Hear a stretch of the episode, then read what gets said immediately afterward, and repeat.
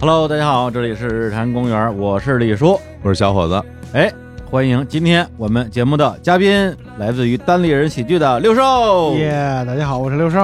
哎呀，嗯好久没有这么清爽的开头了啊！哎，而且呢，这个也是一年多以来啊，嗯，第一期我跟小伙子我们俩共同主持，嗯还带嘉宾的节目，嗯，哦哎还真是，哎也非常久违了。对对对，哎呀，嗯同时呢，这也是我们最近啊，在近期播出的单立人喜剧元宇宙三部曲之元宇宙的出来了， 好第家伙，三部啊，嗯，前两部同一个人，太值钱了， 我们。可不是嘛，咋回事儿啊？嗯啊，其实跟那个刘寿，我们是很早、嗯啊，很早，去年的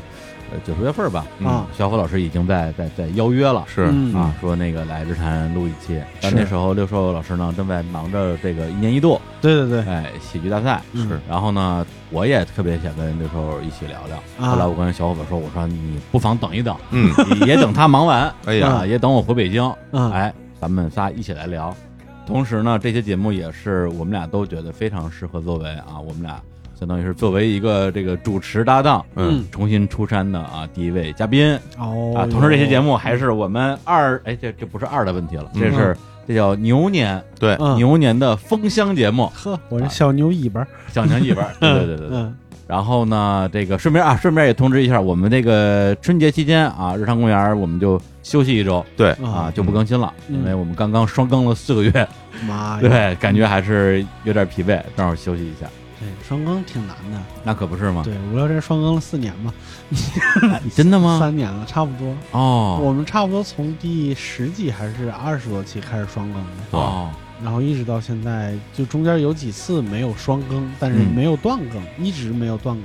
啊，就就是假期也更新是吧？对对对对，就我们就主要是平时工作不饱和嘛，就是 就是玩命录呗，就嗯嗯对，而且特别是在前段时间你在这个拍综艺的时候啊，啊，这个教主教主不 容易，表示不容易，给教主三连一个呗。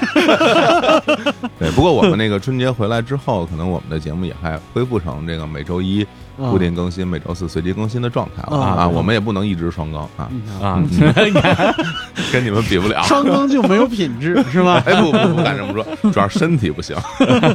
那今天呢啊，这个非常荣幸啊，哎别别别这个莅临寒舍，蓬荜生辉，真的，我今天主要是来学习的啊啊，是吧我真这么想啊，因为你看，我看这个一年一度这节目啊，你说我作为一个观众，我付出什么了呢？我只付出了一些电费和一个会员啊，嗯，还有流量，然后流量嗯已对。经可以了。 然后看了那么多精彩的这个作品，然后啊呢，今天也也想听听这六兽讲讲咱们这具体这里边很多事啊儿。嗯，对，而且因为六兽的身份也比较多，嗯本身就有说脱口秀，然后同时呢也是无聊斋啊，还有谐星聊天会的主播，所以之前我本来以为说啊，请六兽第一次来正式来日坛，嗯，嗯肯定是聊聊脱口秀，是嗯啊，结果呢就嗯那个没赶上真，没赶上，后来说哎那就那那咱们就聊聊播客的事儿吧，哎又没赶上，是真没赶上。然后今天呢就是以他的一个新身份。啊，就是炙手可热的当红炸子鸡的喜剧编剧的身份，来来 给我们炸子鸡， 炸的炸炸当红炸鸡，这这词儿真够老，红炸鸡 这老词儿。哎， 来跟我们聊聊啊，嗯就是跟一年一度喜剧大赛和喜剧编剧有关系的这些事儿。好嘞，嗯嗯好，，谢谢大家。啊，这么 没了。这么轻松的一期节目啊，嗯，好，那第一个问题来了啊，好，来啥叫 sketch 啊？啊，啥叫 sketch？跟小品有啥区别啊？就是 sketch，它直接翻译过来叫素描嗯啊。如如果你把它翻译成小品呢，也对。嗯然后呢，你其实仔细想一想，任何一个艺术门类里边都有 sketch，文学有文学小品，然后画儿呢就不用说了，就素描，这是本身就是说的是画儿，嗯，对，素描、速写这种方式。嗯然后它其实我觉得来说就是只表达一个意思。你要说具体说，我们说喜剧 sketch，嗯或者 sketch 喜剧，它的用一句话说清楚，就是在一个前提或者是创意下，迅速升级三次组成的一个戏剧片段或者喜剧片段，嗯，它就叫 sketch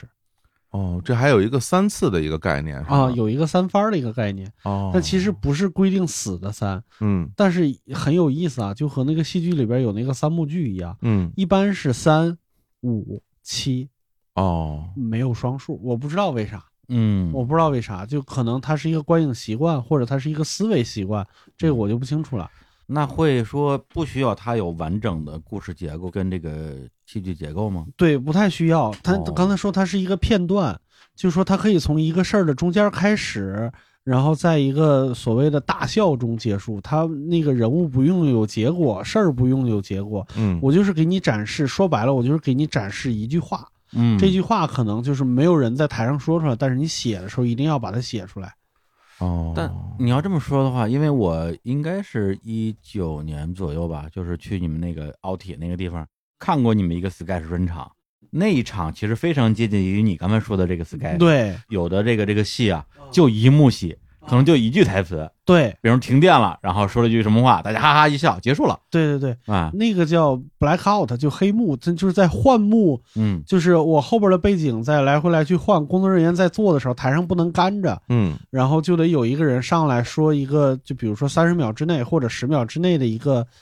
小段子，让大家再笑一下。说白了就是让后边人再从容一点，再那啥一点，更小的一个喜剧单元嗯是然后再大一点，其实就是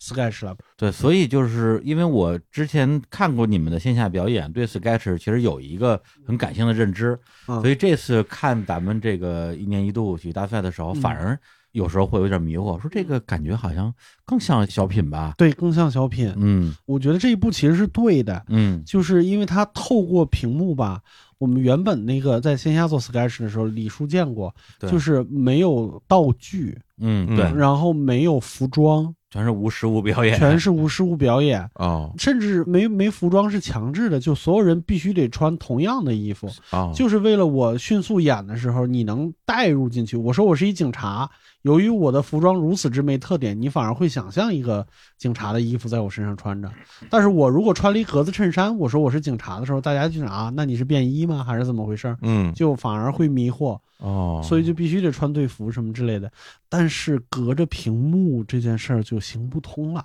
嗯，因为隔着屏幕，大家看过太多精彩的东西了，对对，所以我们看到就是一年一度喜剧大赛那个背景啊、灯光啊，都特别的实，或者是特别的酷炫，对，就是为了让你看的时候能再抓你一点注意力。原先那个我们在剧场里边演的，反而有点轻飘的，用他们的话说，有点压不住台。对，就是它这个舞美是实际上是超过我们之前在电视上看过那些小品的舞美的。对，然后再说到剧作结构上，就是我们的观影习惯，尤其隔着屏幕看，它需要有一个起承转合的东西，要不然大家觉得这东西没说完啊，，对对对，结束了有点莫名其妙，嗯所以大家就会再给它加上一个起因，一个结嗯果，嗯这故事就变完整了。对，让人知道你你这怪人，你为什么怪，我告诉你，嗯然后这事儿最后怎么着了，连在一块儿就是现在这个东西，嗯嗯哦，那要这样现在这么说的话，我们在这个喜剧大赛上看到这些作品，跟我们原来看的所谓的那个传统的小品，嗯，好像没那么大区别了。实际上没那么大感觉就是比区别那更华丽一点，因为嗯毕竟他那道具好多都特别真，那防盗门都是真的，我看都对是在对对对对，啊防盗门都是真的，嗯反正对于我来说啊，我在这个喜剧大赛里边就是突破了自己的第一个心防，嗯哦就是不管你是舞台呈现手段，嗯还是你想说的事儿，还是你想表达的观点，有一个东西是新的，我就承认你叫新喜剧，哦，我就行，我就我已经迈过那个门槛儿去了，我不再说哎你搞的这东西不伦不类，嗯或者是不是原汁原味儿的美式小品什么东西，我不再纠结那种东西了，因为哦你太纠结那个东西的话，就是你硬塞给大家，反而也不太那个什嗯就么。苛求那个定义没有必要。啊，对对，嗯做饭馆儿也是一样，纯墨西哥菜在北京就发展不起来，它只能那么几家几个人去吃。嗯嗯，那你想做快餐，那你就不能做墨西哥菜。对对我觉得是这意思。嗯，那关于这个喜剧编剧，哎，因为大家在这个综艺里边看到的呢，就是主要是演员的这个舞台表演，嗯然后在打这个作品名字的时候出现一编剧一栏儿啊，六兽啊，什么王建华，嗯嗯嗯，之对，类的然后在最后的 talk 环节。有时候会 Q 一下编剧老师，嗯有时候会把编剧老师揪到台 上表演个节目啥的， 对。但是不真要跟掉眼 泪。对对 对，但真正的编剧的工作的这个过程，在里边表现的是非常少的，嗯所以我本身也特别好奇，就是嗯整个你在这个节目里边这个这个工作流程是怎么样的？工作流程是这样的，就首先他们先出题嘛，嗯每一个赛段都有不同的题目，嗯出了题以后。其实我们在家里边就会接到那个题，那个还没播呢，因为录制那时候不用我们，对，录制完了以后就马上就会发给我们那个题，就他们现在抽的题是什么，嗯，然后现在大家要开始想点，想点的意思就是想创意，或者是想故事，想什么都行，只要是点就行。然后大家比如说几天之后，每个人带多少个点过来，然后其实连演员一块儿也会跟着一块儿想点，嗯，然后就到现场一块儿开脑爆会。可能现场大家就已经每人带着十个、十五个加在一块儿，可能就已经上百个点过来了，哇，挨个儿过就是一个作品就准备啊这么多点啊、哦，就挨个儿过，找可行性，然后找能能发展的东西，嗯然后筛出一批来，再往下推一下，嗯就我们所谓的推一个三番儿，就往下发展，看你这哦个创意立得住立不住。嗯，然后如果立不住的话，经常有这种情况，就是一百多个点全灭， 哇，全灭，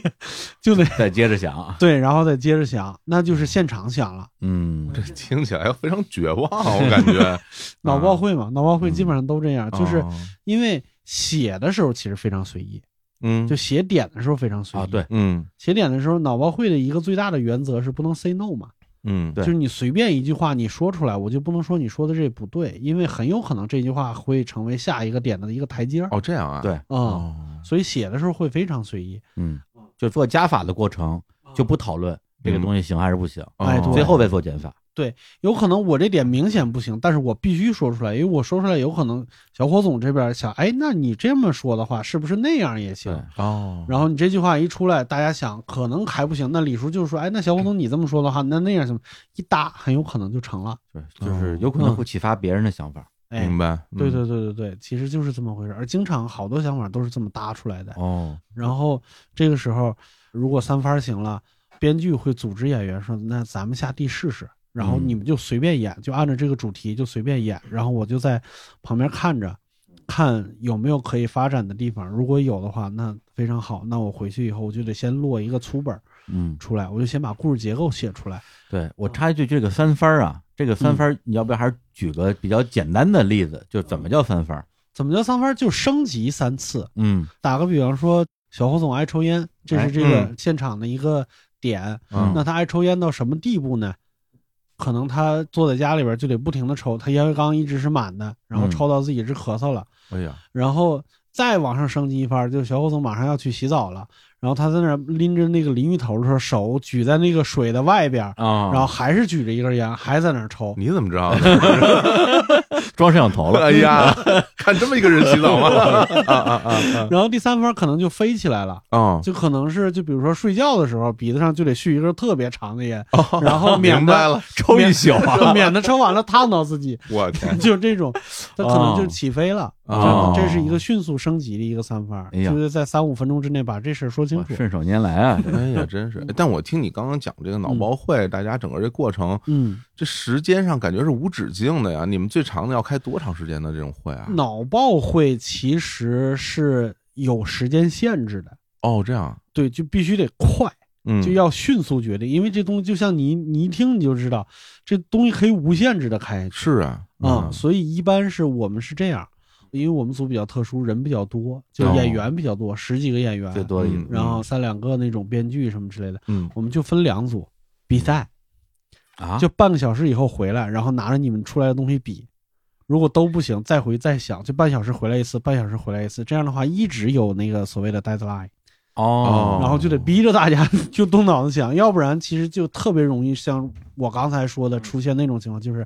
大家在反复讨论一个东西，但是谁也没有勇气往下走下一步，就会嗯出现那种情况，我想这个东西它一定会特别累，就是嗯很累。因因为这个东西你要不停的去想新东西，嗯，它会让你的精力快速消你耗。能特别明确的感觉到自己缺糖。哦，哦，去低血糖了， 要不然今天给我们带这么多点下来了，已经养成习惯了 啊。对对对嗯对，能特别明显感觉啊到自己缺糖。嗯行，，那你就是比如说定了某一个这个创业了，嗯三番儿什么的，大概过了一下没问题，嗯然后你要把它写成一个什么呢？要把它写成一个本子，就是所谓的粗本儿或者叫初稿嗯啊，拿出来以后给演员读。那这个读其实就是让演员看这个东西它行得通行不通，就他这个人物立得住立不住，嗯，然后情节发展是不是合理，是不是跟他们想象中的画面一样？这中间有无数次的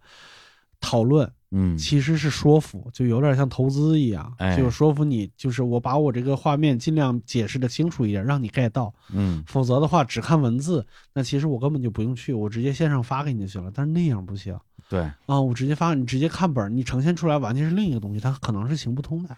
嗯啊。然后说服了他们，然后就开始说服导演。哦，啊、说服导演这个东西行得通。他特别像一个，就是一旦我说服了小霍总，嗯，小霍总跟我就一波了，我俩就一块儿说服、 说服李叔去哦，李叔就是导演，啊，对。哦然后我觉得到最后一步，就是所有人，包括节目组一块嗯儿、一块儿说服观众，嗯，你信我这东西，我这东西好。嗯因为一个人他在被说服的过程之中，他肯定会有一些抗争，嗯啊、而这个抗争一旦最后他臣服了之后，他要去自洽，对对他要相信自己的臣服，那必须得让别的人一起臣服，对是这么一个过程。对，但是嗯每一次说服别人的过程中，别人也会给你就是稍微修正你的东西，嗯比如说尤其是导演这一步，导演说：“那你你告诉我你这东西想说什么？”我说：“想嗯说什么什么什么。那你这句话不对呀、你这句话说的是另外这意思哦，马上改。嗯你也可以被别人说服，对对对对对，哦这个嗯稿是一直在精修精修，它就从初稿变成了一个特别精致的一个稿。嗯前期是演员跟着我的稿走，念嗯我的稿，按我的稿表演。嗯当他开始排练，加上导演了，是我的稿跟着他走。这个怎么说呢？就是你们在现场排出来有什么新的方向，或者是有什么新的创意，我跟着你改。哦，而且你在排的时候，我一定在旁边看着，有很多梗啊，还有那个话呀，都是现场排练的时候我们搭出来的。嗯哦嗯打个比方说，最后一课里边，对就最后那句话，那个大家都跳舞唱歌完了以后，对，张弛搂着蒋龙脑袋说出戏，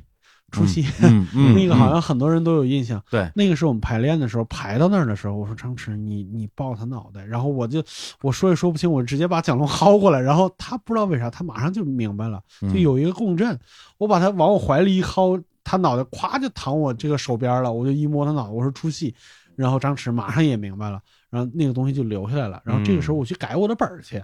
啊，嗯，这时候我就我去改我的本儿去，这儿加这么点儿东西。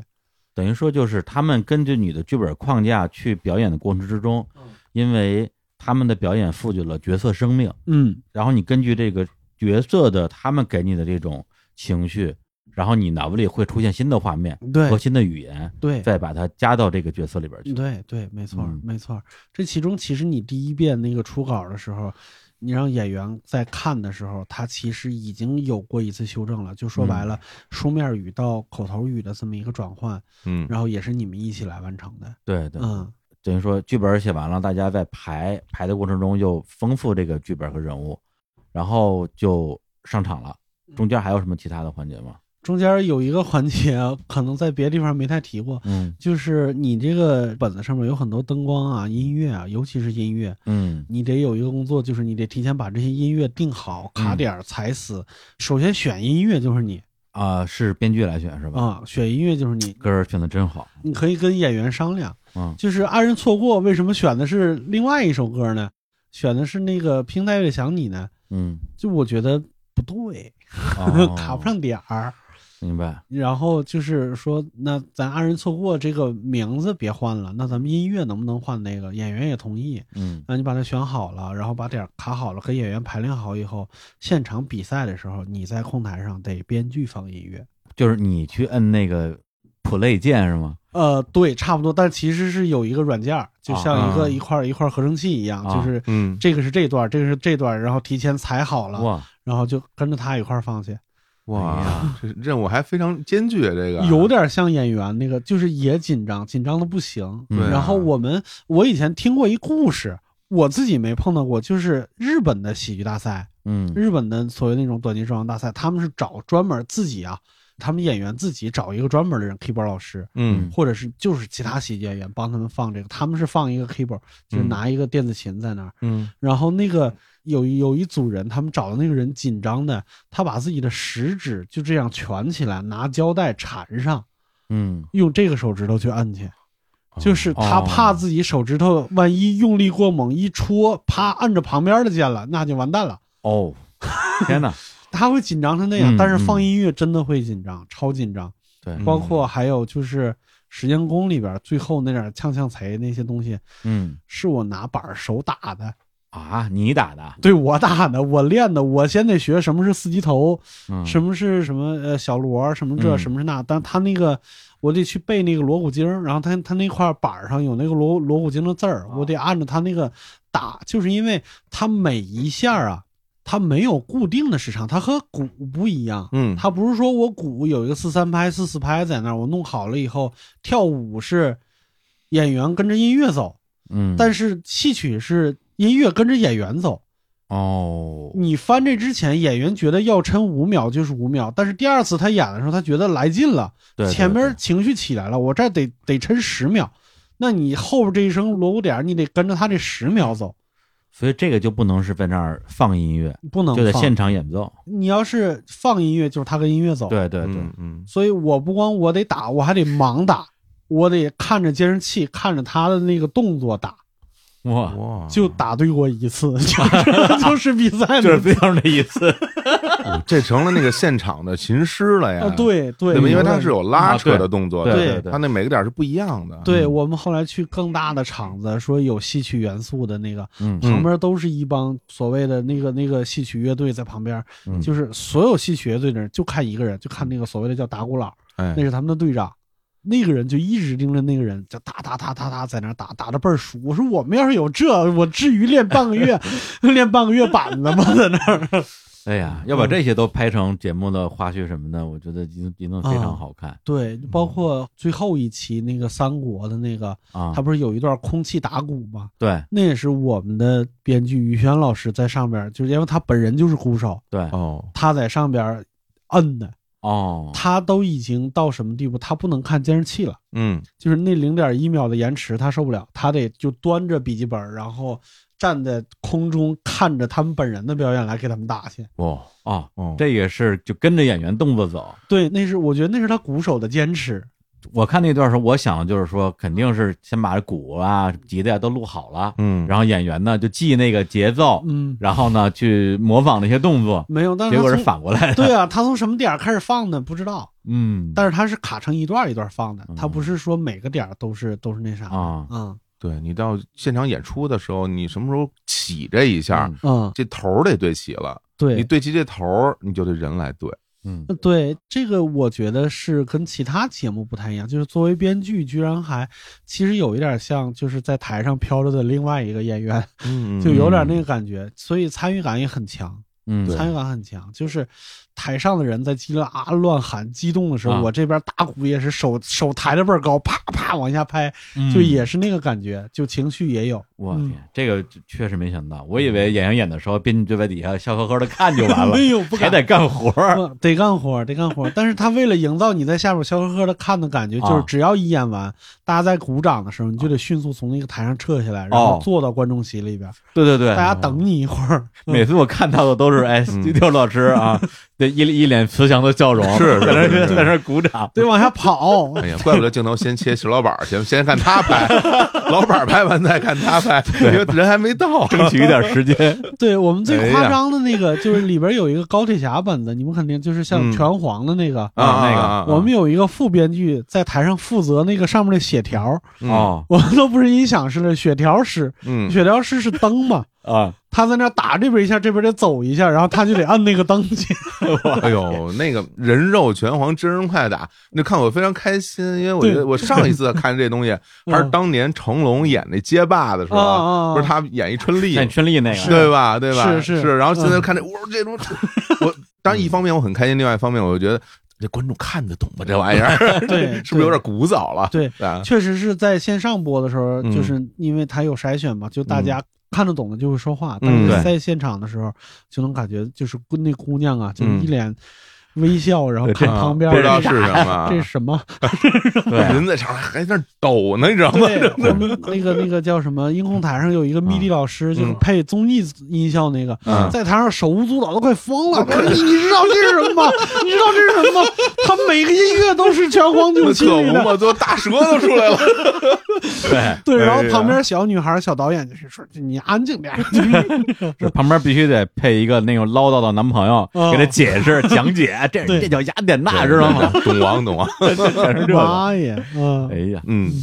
编剧嗯对，因为这次六叔老师最后拿了这个最佳编剧奖嗯啊，，但之前嗯你是什么时候开始真正的参与到这个 Sketch 的编剧工作的呀？嗯差不多就是一八年左右。就是你们单立人自己 Sketch 那个部分对是吗？对，因为那会儿我们自己开始组织 Sky 时，大家都是喜剧演员嘛，啊首先开始组织的时候，大家想的我们肯定都得上去演啊、啊，嗯对嗯但是后来就是石老板也好，还有周奇墨也好，都提了一个点，就是说你如果想做 sketch 这件事儿，演员必须得会自己写，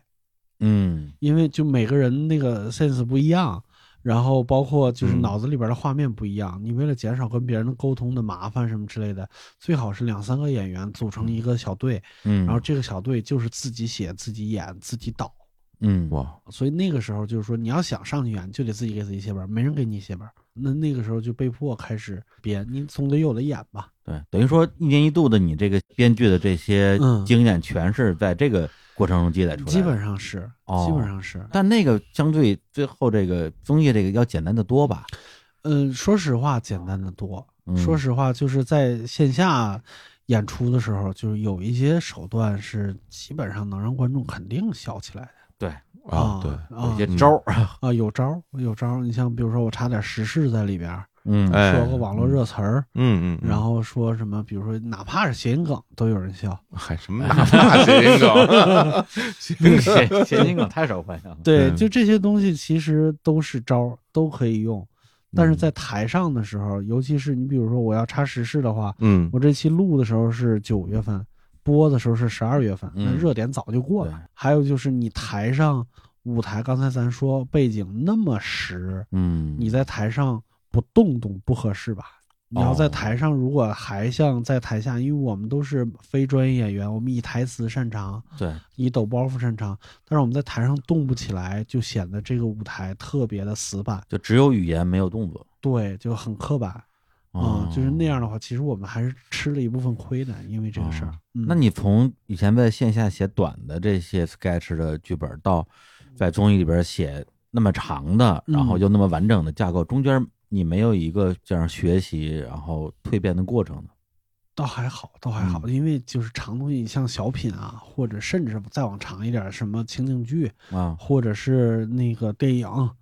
看的也多。嗯，就是 因为它目前为止，你说本子多，其实我算最多的了，也十九个。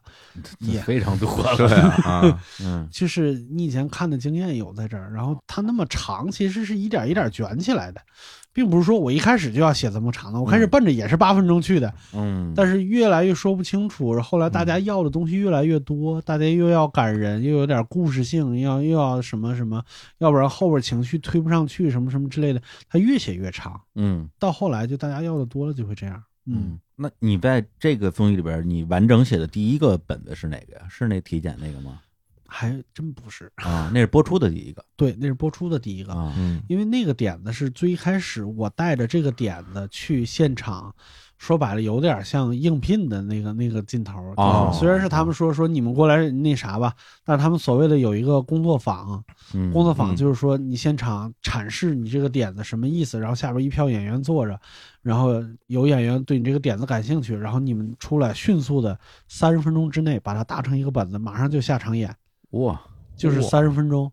因为他不给你所谓的刚才我们说 say no 的时间，嗯就是你在这三十分钟之内必须得你说什么好就这样，那我们接下来怎么样怎么样怎么样，嗯这是特别即兴思维的一个东西。哦，而且这段好像当时说是拍了没播，嗯，对就是演员选编剧这整个这一段。对，演员选编剧，编剧其实也在选演员，对对对，啊、然后节目组也在选演员，就整个过程其实能看出你的那个综合素质来的。啊，这是我就是说现场搭了三十分钟，跟一组演员，说白了就是黄程程和顾宇峰嗯，这两个人，把这个本子搭了个七七八八，嗯然后上去演，然后炸了，炸了以后，但是说实话，这个点子对于我来说，嗯呃，有点像行活儿，因为他面试嘛，拿普通点子过去就可以了。嗯但后来师蒙他们就是过来了以后，那个时候已经和蒋龙章池已经搭档了一段时间，我们差不多写出两个半本子来了。嗯哦就是还没录制第一期的时候，我们就已经写出两个半本子来了。哦，然后那个时候他们没本儿，然后还有一个礼拜就要开播了。我说不行，咱们拿这个来吧，因为这个逻辑特别简单啊嗯对，啊、然后效果呢也有一些保证，然后咱们拿这个吧。其实那段时间史老板知道我有点儿像，就他们有个外号，那个叫什么“一年一度救火车”或者是消 防员，消防 员就是哪队起火赶紧去哪队，啊， 因为前面写的快，啊，前面写的快，甚至就是有的本儿《蒋章石》你都写出来了，那边儿那演员是你好哥们儿叶刘，你要不要帮帮他？那你把这本儿哦拿过去吧，啊嗯就是就会这种有这种情况，哦，就是所以第一赛段的时候，差不多有四组嗯左右的人就用了我的本儿，对对对啊对，我觉得这里边这个时间这个概念的确是不太一样。嗯啊你包括刚刚咱们讲到说，比如你之前在线下开始写这个东西的时候，那大家其实是有时间去完善它、丰富它，就把它打磨好，你再上台演。嗯，但这个比赛过程当中，它就那么点儿时间，你必须得把它完成。对，我甚至都会想象到一个画面，我不知道会不会出现啊。嗯就比如说大家到最后就我我就排了，然后开始演，我越演越不对，是最后马上就要播了，那我是上还是不上？就是会不会带着一种遗憾，说这东西哎其实不太行，但是不上也不行他们了。不是经常会出啊现说就是在那个通宵，拍的头一天晚上给他推翻了，对啊然后现排一个出来， 所谓叫极限之夜，啊嗯，就是尤其是最后一个赛段，嗯就是大家都已经有点儿精神要崩溃了，就是、嗯好就是这个最后一个赛段的这个压力，首先来自于台下坐的观众有十好几个大佬，啊就是决赛的那个，哦对，然后就是还有就是你是决赛了，嗯，你是大戏了，对，或者是这是你组合的最后一个本子了，对。啊，你像张弛、蒋龙他们的最后一个本子，还有王浩、石头他们的最后一个本子，这东西给他们的精神压力特别大。嗯就对我怎么对在这个节目里边做一个好收尾，因为前面干的还不错嘛。对对对，啊、怎么在这个节目里边有一个不好好的收收尾，嗯非常不好收，是嗯所以大家就是有点就是说哪一个觉得不行，哪一个来觉得不行，然后嗯都到最后了，那没办法，那就是他吧，哦啊那就是他吧。其实我觉得像张小龙悟空那本子，再给一个礼拜，嗯就一个礼拜，再让他在我们所谓的线下的展演，就是那种剧场嗯再演三次，嗯就完全不一样，最起码能缩差不多三五分钟，嗯嗯，就能让他节奏再再紧一点。对，嗯，那个作品我确实觉得就是操，还有还有空间，对就是还能变得更好，对，因为那是头天晚上九点钟刚写完，然后大家回去已经三天没睡觉了，回去睡 我睡嗯天哪，睡了两个小时，啊，然后一点钟重新排不是凌晨一点钟啊，哎凌晨一点钟重新排，排到第二天下午十二点，啊，然后跟音响老师合成，合成完了以后回后台再接着排，三点钟上台演，是白天三天晚上白三天下午的啊三点钟嗨开始演，嗯，就是这好家伙嗯一共就排了十几个小时。我肉眼可见的在台上跟音响老师、灯光老师合成的时候，嗯每合成一遍都比上一遍好。哦，嗯对，这就是就是你压场，我们所谓的对就对是一对场一场彩排的力量。嗯，所以以我说再给一个礼拜就太好了。嗯，，但是没办法，对，再给一个礼拜，现实中如果真的再给一个礼拜的话，那还是妥妥的浪费。 哎，嗯一玩去样了，哎那就是肯定是哎，这不行，这不行，这不行，大家都在犹豫哦。对对对对，对嗯这种极限挑战，肯定是有它的这种压力啊，或者是一些遗憾的地方，嗯但是它也能激发人的一些潜能。对，嗯，就有好多人其实喜欢那个操劲儿， 对对对，嗯嗯，前面操着，最后福禄寿音乐一起来，大家激动的那个劲儿，嗯，其实跟前面操有关系。对对对好多人他是因为他这个东西和真人秀一结合起来吧，你发现这两个东西讲的是一个事儿。嗯啊，对对 对没错儿，就洗里戏外打通了，情绪是通的了。对，就是最后蒋龙站桌上就放着兰尔杜姆在那儿跟他说说再坚持坚持，万一是对的呢？嗯嗯其实台下也是这么一句词儿，就再坚持坚持，万一是对的呢？嗯，蒋龙说，他最后就是说，我们把所有的问题就堆在他一个人身上，就是说，你说吧，咱是换还是不换？嗯，然后这本子还排还是不排？蒋龙说那时候他不敢看人，就是压力太大了，就是边上围着一群人，他不敢看人。嗯他最后看了一眼张弛，张弛一看他，看他呢，不换。就他做了这个决定，说不换，那其实就是那句话，不就再坚持坚持吗？嗯万一是对的呢？好多人喜欢他是喜欢这个劲儿，嗯，真是，现在再想起来，他最后眼睛里冒出那光，我觉得都啊都嗯真是身体和精神到了极限的那个那个尽头啊！对嗯嗯，对，嗯这个我觉得挺难得的，尤其在一综艺节目里边，是嗯因为有时候在剧组排戏啊，也有各种这种呃幕后故事，就导演有时候就故意折磨演员嗯啊，把他整到精神濒临崩溃，哦然后再去演那个精神濒临崩溃的那个角色，嗯哦，对，就有这么干的。但综艺这个呢，它是自然生成了这样一种对，因为这样一个我状态说实话，那天我都崩溃了，因为我那天写完那本儿以后，我就是我跟史老板还有阿球，我们几个人把那本子整个码完了，嗯码完了以后，我们仨睡了半个小 时，哦，睡了半小时以后，我觉得我清醒了，我清醒了以后，第一个决定就是，操，这本子不行，这本得哦换，哪个本子就是悟空悟那个本空子，啊？那来不及啊！对啊，就来不及。然后我说换得换，换什么呢？换我在线下演过，我在单立人拿过一个亚军的本子。哦，就完全是一个新东西，不是这哎个了。对，但是那个我在台下拿过亚军，里边所有的包袱我都验证过十好几遍了，嗯嗯一嗯定是想的。嗯用他们的能力，你别说呈现我的表演了，他肯定超过我好几番儿去那，肯定的，所以他有机会。对，这是纯新的，我啊有点不相信了。那我做完这个决定，我决定就是说我得跟导演组说这个事儿，对，要不然景儿改不了了。哦，对，还有景儿呢， 对，哎呀， 听着我已经，我心里已经有点不那什么了，我跟你说，哎哎就是啊本儿要换这件事儿，我做了决定，我自己先去厕所哭了一鼻子。嗯就是我有点接受不了，说这个本儿不行这件事儿是我来告诉他们，嗯，我得把这本儿掐死。那最后呢，还是没换最后没换，最后就是所有人就是蒋龙你做决定嘛，哦。然后他就不敢看大家嘛，嗯然后张志说不换，明白，明白我说不换那就不换。然后我们当时那个排我们的本子，宋天硕导演他就是哦就是风雷京剧团那个少东家，哦，他说那你这样你要不换的话，所有人回去睡觉去，睡两个小时，半夜一点回来排。我说那就那就这样吧， 嗯，你们回去睡觉去吧，我把石老板又薅回来了，哎，嗯把这怎么还有他事儿呢？把所有的编剧全都叫到我房间的屋，我说所有人再看三个小时本子，往里边给我加扣包袱，嗯，就是你们想到什么包袱就往里边加什么包袱，到时候排练的时候让他们自己挑去，哦，因为我们说实话跟张弛、蒋龙排写戏的时候，我们秉承一个原则，就是包袱不值钱。嗯，就我们不太在本子里边写口包袱，我们比较注重在排练的时候加一些包袱，因为那个当时就情景更真实，感情更真挚，然后动作，所以你能看出张弛、蒋龙他们好多本子都是包袱出在动作和节奏上边。啊，对是对是是，嗯而且是他们俩独有的那个，对，表演但只方式有悟空是有好多口包袱。嗯，对，就是那个那个戏的那个梗比较嗯碎，对，因为来不及，没有观众让你试了，嗯你不能加那么多实验的东西了，你就得靠经验，靠我们擅长的台词了。嗯嗯，就那玩意儿加东西了，然后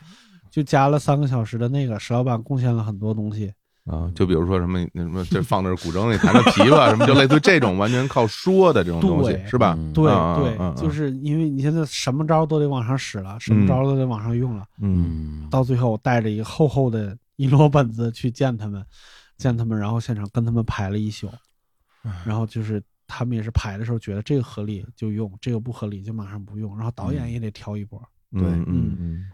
所以在悟空这样一个就是在嗯张弛蒋龙的这个作品系列里边儿，嗯肯定不是最出色的这样一个故但事他们是最喜欢的啊，真的呀，啊，你你要说就是也谈不到最喜欢，但他们非常喜欢嗯非，常喜欢，因为悟空这个事儿，从节目刚刚开播开始，我们就想做。我们悟空大概写了四五版本子，嗯哦，就是还是说白了，男孩都喜欢悟空。啊，是，然后蒋龙他演过《大话西游》的电视剧版，嗯，然后那个张弛呢学过猴戏，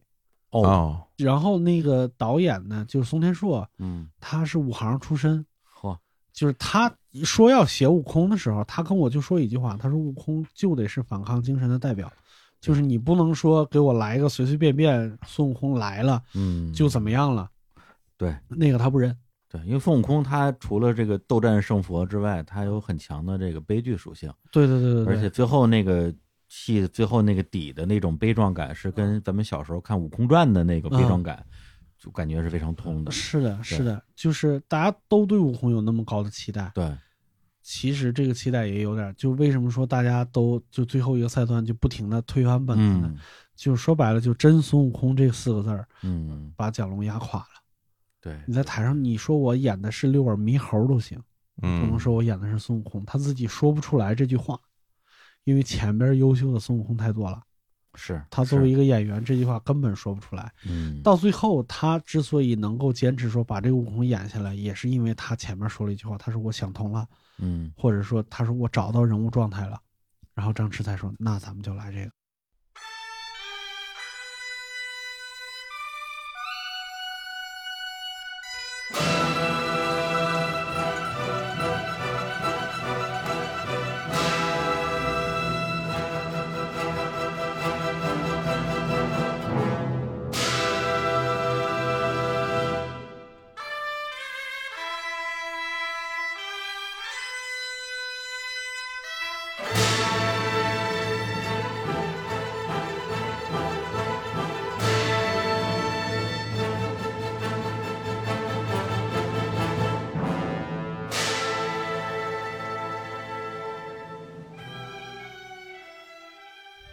就刚才咱们也提到石老板啊，所以我我一直有一个疑问，就是石老板儿在现场到底是干嘛的？因为你你我问他吧，他也不好好说，他就说、啊这个是吧嗯？啊，演员要找六兽，我就帮他们联系六兽， 我就干干点这个呃，他在我们那儿叫创作指导，啊，嗯创作指导。我们现场的就是指导呢，一共有两种，嗯，创作指导和表演指导。对，表演指导就是刘天池老师天池老的师团队，嗯嗯，甚至后边会担当一些导演的责任，就是现场的这个戏的导演，哦，不是说节目导演。嗯然后他创作指导呢，其实在创作前期，就我刚才说脑报会的时候，嗯他可能在各屋游走，嗯，就是在这屋的时候，就是你们在讨论这个的时候，可能你们讨论正嗨呢，他说：“哎，你们别别嗨了，这东西推不下去。”或者是你们觉得这东西推不下去的时候，他会说：“我觉得这东西行。”你比如说啥啥啥啥啥啥啥啥啥，嗯，就是一个智囊，对，嗯，是一个智囊，因为他创作经验很多，喜剧理论很强。对对我对，简单举一个例子，就是我们那个反诈银行，哎，嗯就是一帮人就是装神弄鬼的，就为了拖住一个老大爷，对啊，不让他汇款。这个东西的雏形是石老板帮着推出来的。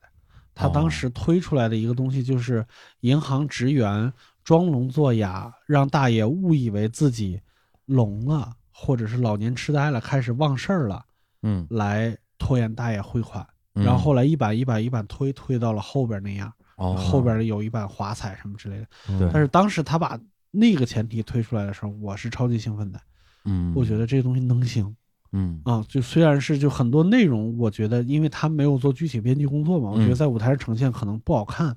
对但是我觉得这概念能行。嗯然后还有一个就是《十年宫》里边有一个最原始的那个喜剧概念，就是蝴蝶效应当时显灵，就是嗯你哦这边一想我就干嘛干嘛，你这边一想我就干嘛干嘛。嗯他那个及时显现这四个字儿也是石老板跟我说的，哦他说如果这样的话，我们在舞台上一定要及时显现，嗯你要一有延迟的话，你这个戏就瞎了，没法看了。哦基本上就是在各个组的创作中充当智囊的那么一个选项。嗯当然，他自己对自己的形容是，嗯他大部分的时间都耗在了在节目里边所谓的被剪掉的那部分工作里边。他说：“我最大的工作成就是整个录制期间没有一组是升起屏来，嗯演员在这儿给大家鞠一躬，对不起，这本子我们没写出来。”这是他最大的工作成就。嗯，他一定是大家本子遇到困难了，他在那一组帮忙解决困难，嗯，所以他熬夜也非常多，也那啥，顺利的本子用不着他。啊，对明白了，嗯嗯，对，他那那段时间就说，好像就也是好多天没怎么正经睡过觉了，嗯但是他又特别的乐在其中，对嗯因为他在这个过程之中开玩笑说是米未员工啊，啊感觉他可以暂且放下了这个石老板这个老板的身份，对去好好的去玩这个喜剧这个事情了。是特别是快乐。嗯，对，就是玩到最后，就是想法就是我想脱离喜剧一段时 间，远离喜剧一段时间。嗯 我们的整个录制节目中有一句话，就是不要靠近 Sketch 会变得不 幸，太累了。这种听起来，老板儿也才是真正的这个救火队员啊。对啊他哪是有真正哪的有救问火题队员去哪儿啊？对，啊他是真正救火队员。嗯，但很纯粹这个事儿啊嗯，不用想别的，就想作品，对对吧？所以他很开心。嗯，对到这儿就聊，聊完就走，，对，去下一 场。不要跟我说任何其他东西，咱就说作品，是吧？对对，这个这听起来是挺兴奋的。对，嗯而且还有一个工作就是在节目组和演员之间，嗯他要来回的反复横跳，就是嗯，当节目组觉得这个本儿不行，他也觉得不行的时候，他得跟节目组一块儿去说服演员换本子，哦或者当他觉得行了，他得跟演员一块儿说服节目组说这本子行。嗯，嗯，就是他在中间有一个偏差的时候，他是个过渡的桥梁，哇，这个角色也对他的这个要求很高啊，是很高。对他的这个其实也不是情商，史老板谈不到情商， 我也觉得他没什么情商。对他把这份工作做好，就是因为专业。嗯，专业，嗯专业，确实， 哎哎呀，呀，真是也不知道哪个屋都有史老板跟人吵架的身影，你知道吗？还真是没有情商这东西你要真是用情商来解决，就嗯只能去抹平。啊，对，嗯对吧？你不能让它捋顺，是这抹平和捋顺不是一回事儿，嗯对对吧？对嗯，你就两头糊弄，那大家肯定谁都不买你的账。，对对对对吧啊是，嗯， 哎呀，就是通过那个六兽的这个侧面描写，嗯，终于证明了石老板是干了活儿的， 这不不是个拍巴掌的。 是是是是是，这这个老板的马屁必须拍。好嘞，对，那天我还问老板，就是在我们俩那个嗯什么老板，老板儿，老板儿，老 板儿，对，还有人在评论区里边说，我觉得李叔就是看不起石老板啊，为什么你叫他石老板儿而不是石老板呢？嗯，我说因为我认识他的时候，他就他就叫石老板儿。 哎，然后那个我还问他，我是说一个好的喜剧编剧啊，需要那个有哪些必备的啊前提条件？他说这招儿得多，嗯，他他就举了一些例子啊，对，但是我觉得还是得问问六兽，就是都有哪些东西叫招招招招儿，对嗯招招儿儿，啊，石老板儿，哎呀，招儿其实 别这这这这成了成了成了，这就是一招是吧？ 现在这就是一招，对啊这啊东西你看是呃怎么说了？你说是表演上的还是写东西上面？表演上其实有嗯很多招儿，嗯嗯，你比如说像我们说吊凳儿、嗯石像儿，嗯，我说全是黑话啊啊，啊，嗯不是嗯没人那节目里都解释了，嗯，还有没解释呢？什嗯么推沫儿、过河，那那你那你应该解释解释什吧么，意思？这这都是推沫儿，推沫儿是在舞台上的一个走位，就是两个人围着一个点嗯画一个半圆，就是走一个半圆，但是眼睛是互相看着对方的哦这个啊，啊，很这是常见推沫儿。过河是就是走平行线，就不是半圆，哦。就是这种乱七八糟的。对穿一下，对，然后嗯啊还有所谓的什么四六八句儿，这个一听就能明白吧？嗯就是春晚小品经常使用的。哦，对，什么什么这种招儿有很多，四六八句儿嗯就是这是当没没没没招儿的时候没招儿的时候，嗯，小招儿对得用的。啊，大招呢？这剧作上边儿，我觉得大招儿，我在这里边儿尝试了一个做法，嗯就是嗯把一些呃影视剧的结构或者是创意嗯放到一个小品里边儿看行不行？但其实这不是我第一个做的。打个比方说，沈腾在很多年之前就做过穿越，嗯嗯对吧？就是他自己从电视里边儿穿越出来那个。嗯然后其实这些东西都是所谓的招儿，就是影视创意强设定，所谓就是强设定。我我现在要做一个穿越的，嗯或者是我现在就是要做一个类似于就是说啊，真孙悟空来面试孙悟空也面试不上哦啊、就这种是一类的招儿。还有一类的招儿，其实我觉得跟喜剧关系就不大，这是我学习到戏剧的一个东西，因为张嗯弛教我的。嗯就是他说，只有在舞台上这两个人呢，最好是什么呢？最好是有一个人强，一个人弱，但是嗯弱的那个人他得有一个招儿能克制强的那个人，就是两个人才能在台上起戏，嗯就是嗯克制与反克制。哦，这样的话，大家才能互动起来哎就。杀手不太冷那个，哎这典型就是就是你有枪，啊我有吉他我，有吉他，哎，你有嗯枪，我有音乐，嗯，一唱歌就得入戏，这嗯啊哎，啊对，这是他教我的招儿。嗯嗯，所以我觉得我在写的时候，我首先找的是人物关系，这是我自己的招儿。人物关系我先找的是人物关系，就这两个人的人物关系是什么，才能更好的展现我们想说的这个前提。嗯然后第二找的是这个人的情绪，就这两个人对于这件事儿的情绪是什么。然后因为有情绪以后，他说话才能有态度，有态度才能好玩儿，对，嗯，有态度才能好玩儿。老师过来说，演的真好，这才能好玩儿。嗯，然后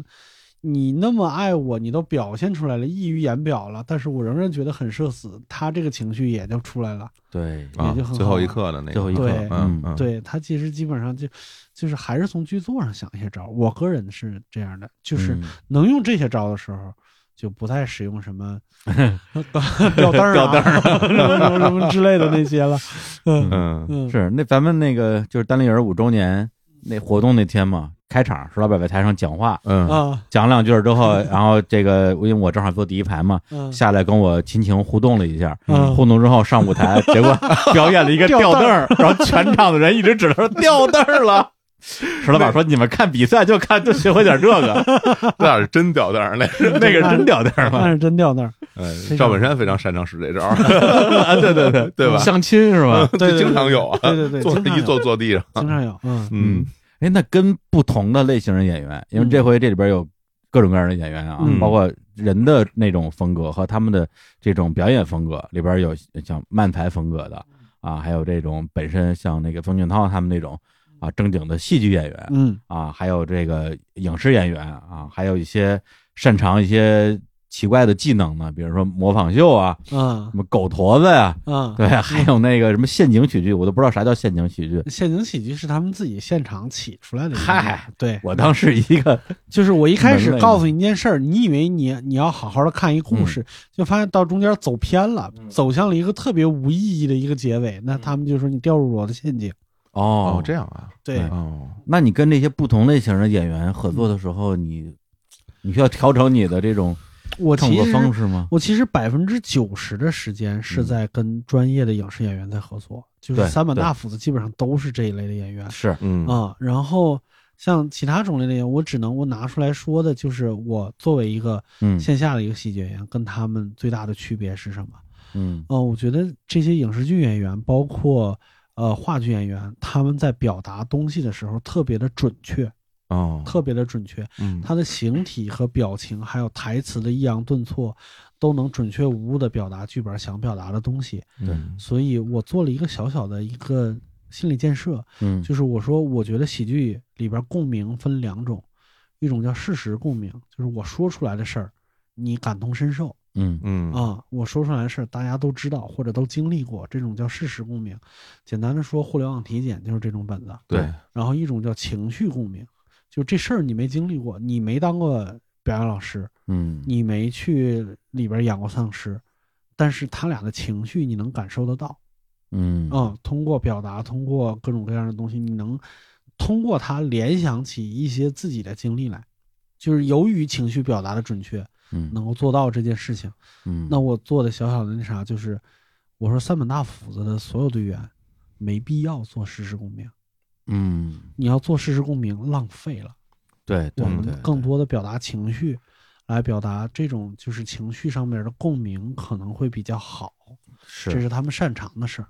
嗯。对，因为他们有这个表演上面的优功势底在，嗯对优势在，确对实对，对对对，嗯嗯，其实这个事实共鸣听起来很像那种观察式喜剧哎，讲的东西，是对对吧？对对对对对，所以就是他讲的是一些普世的东西，对然后把它穿起来，用一个很巧妙的方式穿起来。这种这种事儿的登峰造极的嗯就是大锁老师，哎，对对 对对，大锁老师是做这种喜剧的，就是大师。太厉害了，太厉害了。嗯对，那有两个啊，就是你在你们这个组里边出现的比较少啊，但是呢，呃，我个人十分喜欢的风格，啊，一个呢是这个土豆，土豆吕岩嗯他们那个风格，嗯，呃，小虎老师也很喜欢是吧？他们这叫啥共鸣 啊？ 我我因为刚刚我对听六叔讲啊，嗯我觉得特别有道理啊，就是说嗯底层逻辑啊，哎就是事实共鸣和情绪共鸣。嗯，但他们俩这东西你让我说就是迷之 共鸣。从他们俩出来第一个作品，而且是让他们被淘汰的作品，嗯就是那个火车上的奇怪邻座，你啊就说我就茅台哥哥，我就看了三遍，我就特别喜欢这个东西。嗯但是，一边喜欢一边脑子里全是问号，嗯这是个啥呀？你说它是漫才，它它是漫才啊，嗯对我也看过一些漫才，但是他们有一种奇怪的质感，嗯，然后这个奇怪的质感一直延续到他们之后由他们主导编剧的所有的作品， 对对，包括那个，个什么嗯，大学师兄的那个，哎呦我天还有哪，疯了，还有这个父亲的葬礼，葬我礼天，嗯，啊！我就说这个这是个啥呢？ 嗯它为何如此迷人？我是觉得是这样，我你不是你先说说嗯你喜欢吗？我超喜欢啊是吗因为你也我喜欢啊我超级喜欢日式喜剧。嗯往外再插一句，就是说我在这个本子里边，我在参选编剧的时候，我跟他们说过一句话，嗯，就是我说我希望能做出一些有人情味儿的本子来，嗯，因为我看过你们的表演以后，我觉得你们表演都非常棒，我嗯觉得这件事儿能做得到。人情味儿这件事儿就是从日日式喜剧里边学到的，嗯当然就是很明显，土豆李元是从日式喜剧里边拿到了一些其他的东西，还人就连连人味儿都没了，这 俩人还人出来都是半兽人了。他们的道理特别简单。嗯，我尝试看能不能捋得清楚。好哎好这个就学习一是下。他给嗯你开辟了一个第二战场，嗯，就是他在台上演什么不重要，他给你创造了一个简单逻辑，然后在这个逻辑上领跑你。就是我打个比方说，腹藏嗯上来第二个人的时候，你就知道他要干嘛了，对对对，嗯你就知道他后边要干嘛了。但是，他预判了你的预判，他知道你知道他要干嘛，所以他往前再走半步。对，他出来的每个人都比你快半步，嗯所以你在那个点上是很爽的，就他永远在满足你的期待，你再给我一个惊喜，哎，对，你再给我一个惊喜，嗯就是半人马出来的时候，我们嗯就觉得说这也可以 啊， 对然后最后出来一个土星，对对对对，我们这个就对，你理论上说爱因斯坦上来以后，下一个会不会是希特勒呀？嗯对对对对不起，连人都不是了，是半人马。对，就是他们的这个作品，就经常看得我就一边笑一边狂飙脏话，对嗯就是 fuck 这什么 东西，让他们也行啊， 对，就特是别爽半人马上来以后，你怀疑就下一个会不会是凤凰，会不会是啥？嗯对不起，连生命都不是，嗯，他永远在这个逻辑上快你半步。嗯你要说话就是类似的气质，比如说像咱们早期看那个搞笑漫画日和嗯，的一些集，还有《银魂》动画里边的有一些就是故意玩你的嗯，那些东西是有这个路子的。这个点特别适合出现在日本，就是因为嗯对日本它漫才也好，短剧也好，就是基本上好几十年从来没断过，而且一直人才辈出。所有日本的喜剧观众都是行家，嗯那所以现在日本的喜剧已经卷成了一个，就是演员在跟观众博弈，我只能在这个逻辑上快你半步，嗯我再跟你玩其他的文字梗、谐音梗没有用了，就是你观众比我还门儿清，甚至比我使的还好呢。我真是，我之前看过一个作品，我我忘了他们叫什么了。他们已经是那种一个人自己吐槽，就前半句说半句，后边马上吐自己，啊，对，是吧？已经到这种程度。我当时嗯就对说、这个事儿，你说的 还真是有道理啊，就是就是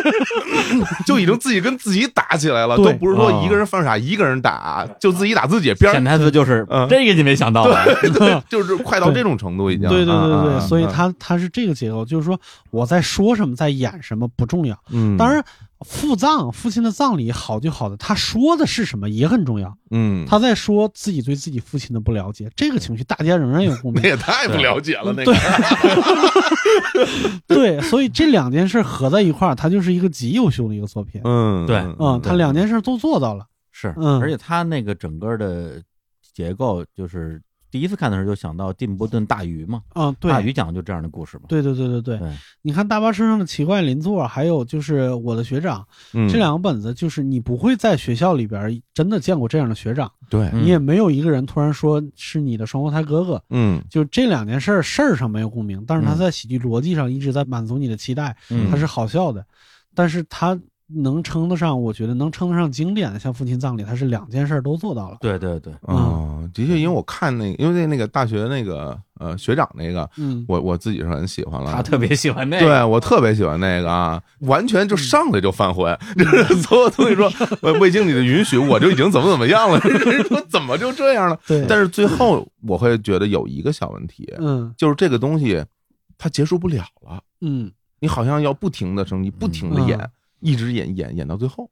对，就是那个作品会会给我一种没有底的感觉，因为这里边其实挺嗯挺多作品都觉得说，哎，真棒，真棒，真嗯棒，真棒。棒真棒！我现在就说，哎，他他会怎么收？我一开始猜他怎么收，对，希望会对他抱有特别高的期待，因为喜欢这作品嘛。嗯，对，但是有时候就会啊，最后就没了，嗯，对，就会有这样的遗憾。底其实是特别难的一件事儿，对，特别难的一件事。你本来我们在线下演出的时候，我们作为一个底来说，其实理论上 sketch 就是只要有一个爆笑的一个梗，嗯嗯，这个事儿没完，也可以下台。我只要关灯一放音乐，它就嗯结束了。哦，嗯嗯，然后音乐特别就乱七八糟的那种音乐，放完了以后，大家脑子里边迅速洗牌，然后一开灯就是下一个戏了。嗯，但是在这个舞台上不行，这个舞台没有关灯，对，这个舞台你得有那个大屏慢慢落下去。对，这个时候大屏慢慢落下去这件事儿，我不知道你们对嗯电影有多了解。电影特别讲一个概念叫离场感，嗯就是你这电影完了以后那十分钟，你脑子一直在转。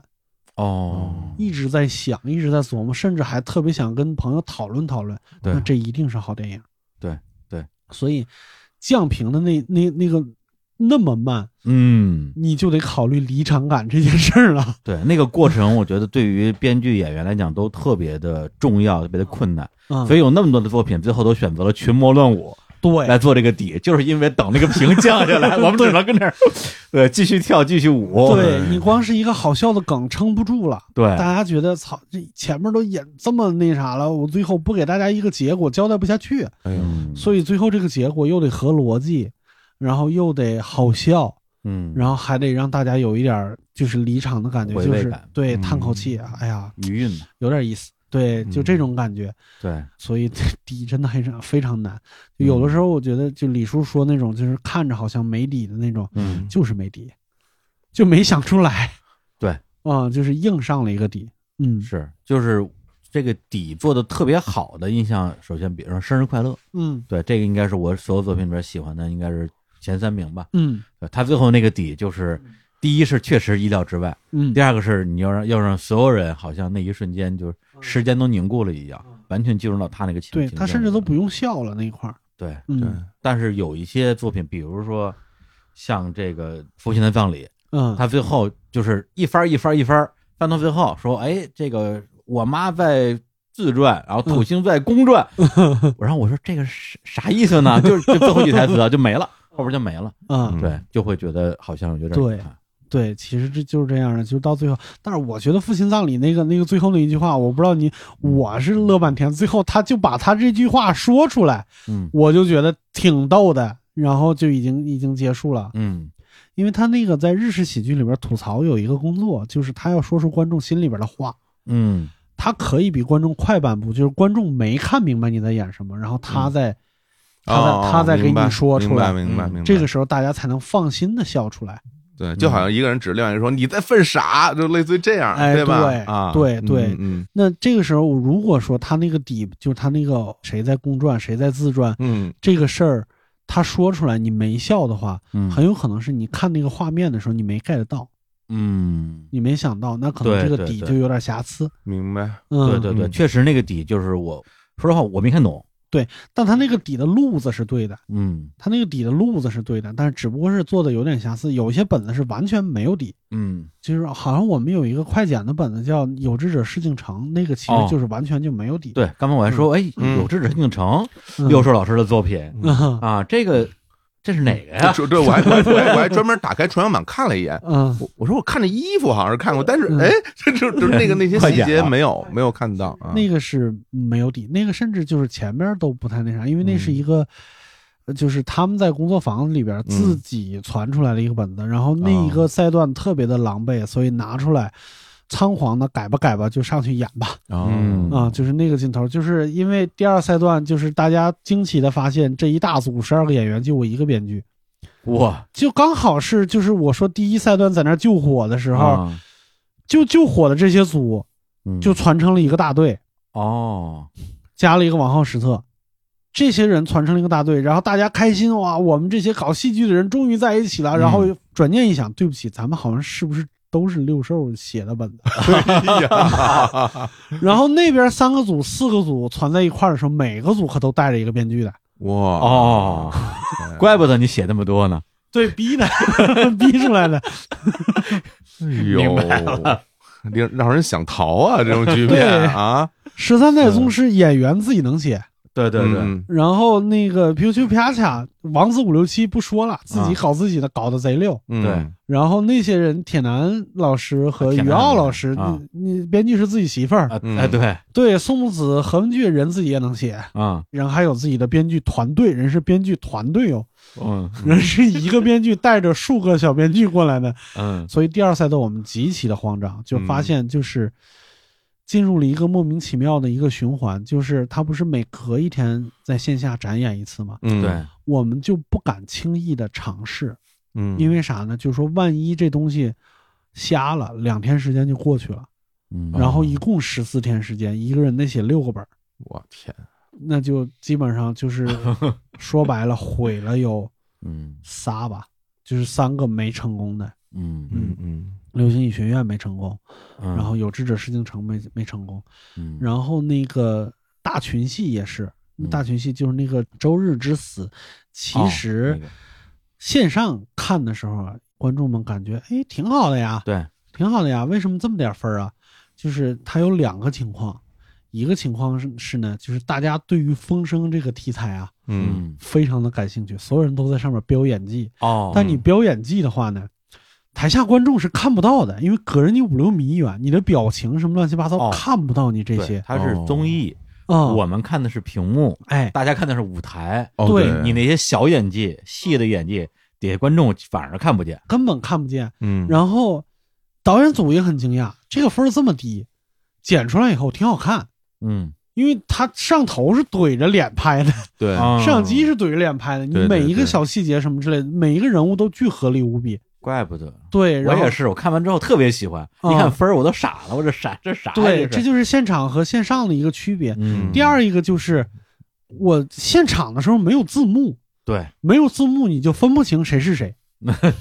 你就分不清谁演的周一，谁演的周二，谁演的周三，谁演的周四。哦，还真是，对，然后我们呢，就说白了，我也有点混蛋，嗯演员有点混蛋。你这种情况，你应该预料到这个东西。我前面先，我用几分钟把每个人物交代清楚。我们还想追求一个高级感，就是这个事儿得从中间开始，哎还得把话说的尽量自然，然后让大家 get 到谁是谁，哎，那就瞎了。对跟跟人搞创作了，对，搞 艺术创作了。对，就是有点玩过了。嗯说白了，就是就是这三个本子算是牺牲了。嗯对嗯但是那作品其实是个好作品，只不过它可能不适合那个舞台，或者不适合被打分儿。是是是，嗯，有点那个感觉。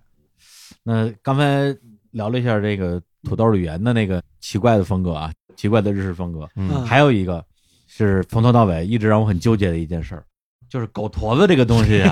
它怎么就那么好笑，嗯，又那么的让人羞耻？嗯就我应该羞耻吗？我觉得应不应该羞耻看个人，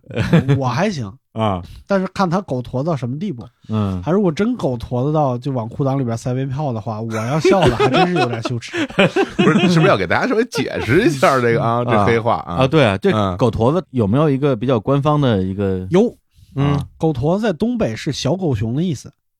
嗯由于狗熊个头比较小，所以特别适合抓出来，然后在马戏团里边耍它，让大家乐。哦， 不是，你解释这狗驼子，那他这种风格，这就种风是耍格狗熊，就耍狗熊，对，就是用我们的话说，最生理的那些笑声，就说白了扮蠢，啊让你笑，让你产生优越感。啊！但是这种风格并不是只有中国有，对吧他们不是也举了什么周六夜现场啊那对种东当然西吗？当然，当然，就是大家都知道这样能让人笑，是都摸到了这条规律，然后啊在我们这儿就是那个东北话流传过来了。它嗯其实有点像二人转里边的行话，嗯其实就是卖蠢，然后让人笑。这个时候你就知道你的那个羞耻感从哪儿来的了。啊就你在笑他的时候，你觉得你在耻笑他，哦，你会产生道德上的谴责自己。那你说，比如说以前像那个喜剧默剧时代那种什么甩个青羊皮是个大马趴嗯，这种算吗？不算。哦，啊，但那个时候，我觉得这也是好多年以来所谓的喜剧电影就是不能登堂入室的原因，就是那嗯个时代大家会因为那种事情笑，是因为大家道德水平跟不上嗯啊，大家普通的就是我就觉得就这人就是蠢，嗯啊！我在生活中看到一个人在我面前甩两马趴，我还想笑呢，嗯，但是你不会笑出来，因为你觉得你不安全。对对对，或者是就是网上有很多那种短视频嘛，嗯对就是冬天啊哎，走楼梯，然后咵一下出来连滚带爬，对，就是你你看的时候，你确实觉得很好笑，嗯，但是对你又但是你又觉得说这个确实不太好，人是这人人家摔大跟头了，是，但是你看屏幕能笑出来，你要在人旁边你笑的话，你就怕人揍你 了。嗯旁边那个自己夸也也摔一个，啊， 对对对对对，就是那 个。去找另外一个笑的那个人 也也出落下去了，是 你也看过双呀。重快乐。是，对小伙子不喜欢狗坨子这种啊，就就是三狗直播间这种，呃，对我其实是不太喜欢的。啊我觉得我不喜欢，没有任何什么道德上的审判，啊纯粹的我就觉不好得笑对嗯不够不够逗。那是没戳中你的笑没点，戳中啊，我的笑对点对没但中我我的笑就是点每一次那个红缨枪一出来啊， 啊我就不行了哎。红缨缨枪反而不是够坨子。嗯哦，我觉得红缨枪是在综艺里边经常会用的一个东西，嗯因为你伴随着就看这个节目，它会出现的所谓的内部梗和常用梗。嗯它的点在于你笑是因为你觉得我看懂了，因为我看了前面的节目。哦，对所以红缨枪它其实是一个 callback，对，就是不同级之间的 callback，对吧？哦嗯对啊对对对，嗯它对变成了一个内部梗。其实严格来说，所有的笑话都是内部梗，但是那个内部的人群不一样嗯，哦，你这么说还真是这个道理啊。啊。对呀、嗯对嗯对嗯对对嗯对嗯对我说一个北京的地域梗，可能除了北京没人知道嗯对啊。然后我说一个中国的地域梗，可能在美国说就说不通。如果有一个人居然那么厉害，说一个全地球的人都能听懂的梗，他仍然是个内部梗，因为如果有个外星人过来，他也不知道你在说啥土。星听不懂，对半人马 半人马也听不懂， 对，半人马听不懂。我现在说半人马，小伙子老师就乐，这就是内部梗。哎，对对是对啊，你包括后来他们也 callback 那半人马，不是后来又出现了啊对还嗯是啊逮着一马脚蹬出来了， 啊是啊，对是啊，对嗯是啊啊。那是一个半人马独角兽，对对，所以红缨枪到后边玩儿，它其实逻辑很清晰，它不是够脱的。哦，嗯嗯，还是喜欢， 喜欢就好，不对对必对羞耻对啊，不必对羞对耻。对对对对，对，我我嗯十分热爱三位高老师， 对，他们其实好多东西都挺高级的是，啊，尤其是第一集，他那个摄像头来回用，嗯，就是他靠那个摄像头来回切的那个节奏对，。还爬比萨斜塔那个，对我对对，不想了，就他们的也也是我回看次数非常多是的，吧？就什么没没有提词机是吧？然后那边什么蓝屏了什么，无法显示什么的，对点对击对刷对新对什么，就那对个啊，就啊拆穿一个人给你带来的快感，他们其实很高级。嗯，嗯。嗯，中华有神功，我是一张弓，战是一棵松，不动不摇坐如钟，走路一阵风，南拳和北腿，少林武当功，太极八卦连环掌，中华有神功，棍扫一大片，那个千条一条线。然后刘老师，你参与的作品里边，嗯你最喜欢的作品是哪一个？这个问题呢？嗯，啊，我们放到节目最后再问。那成，然后呢，嗯我先问问你，你没参与的作品，你个人最喜欢哪一个？我还挺好奇这个事儿的。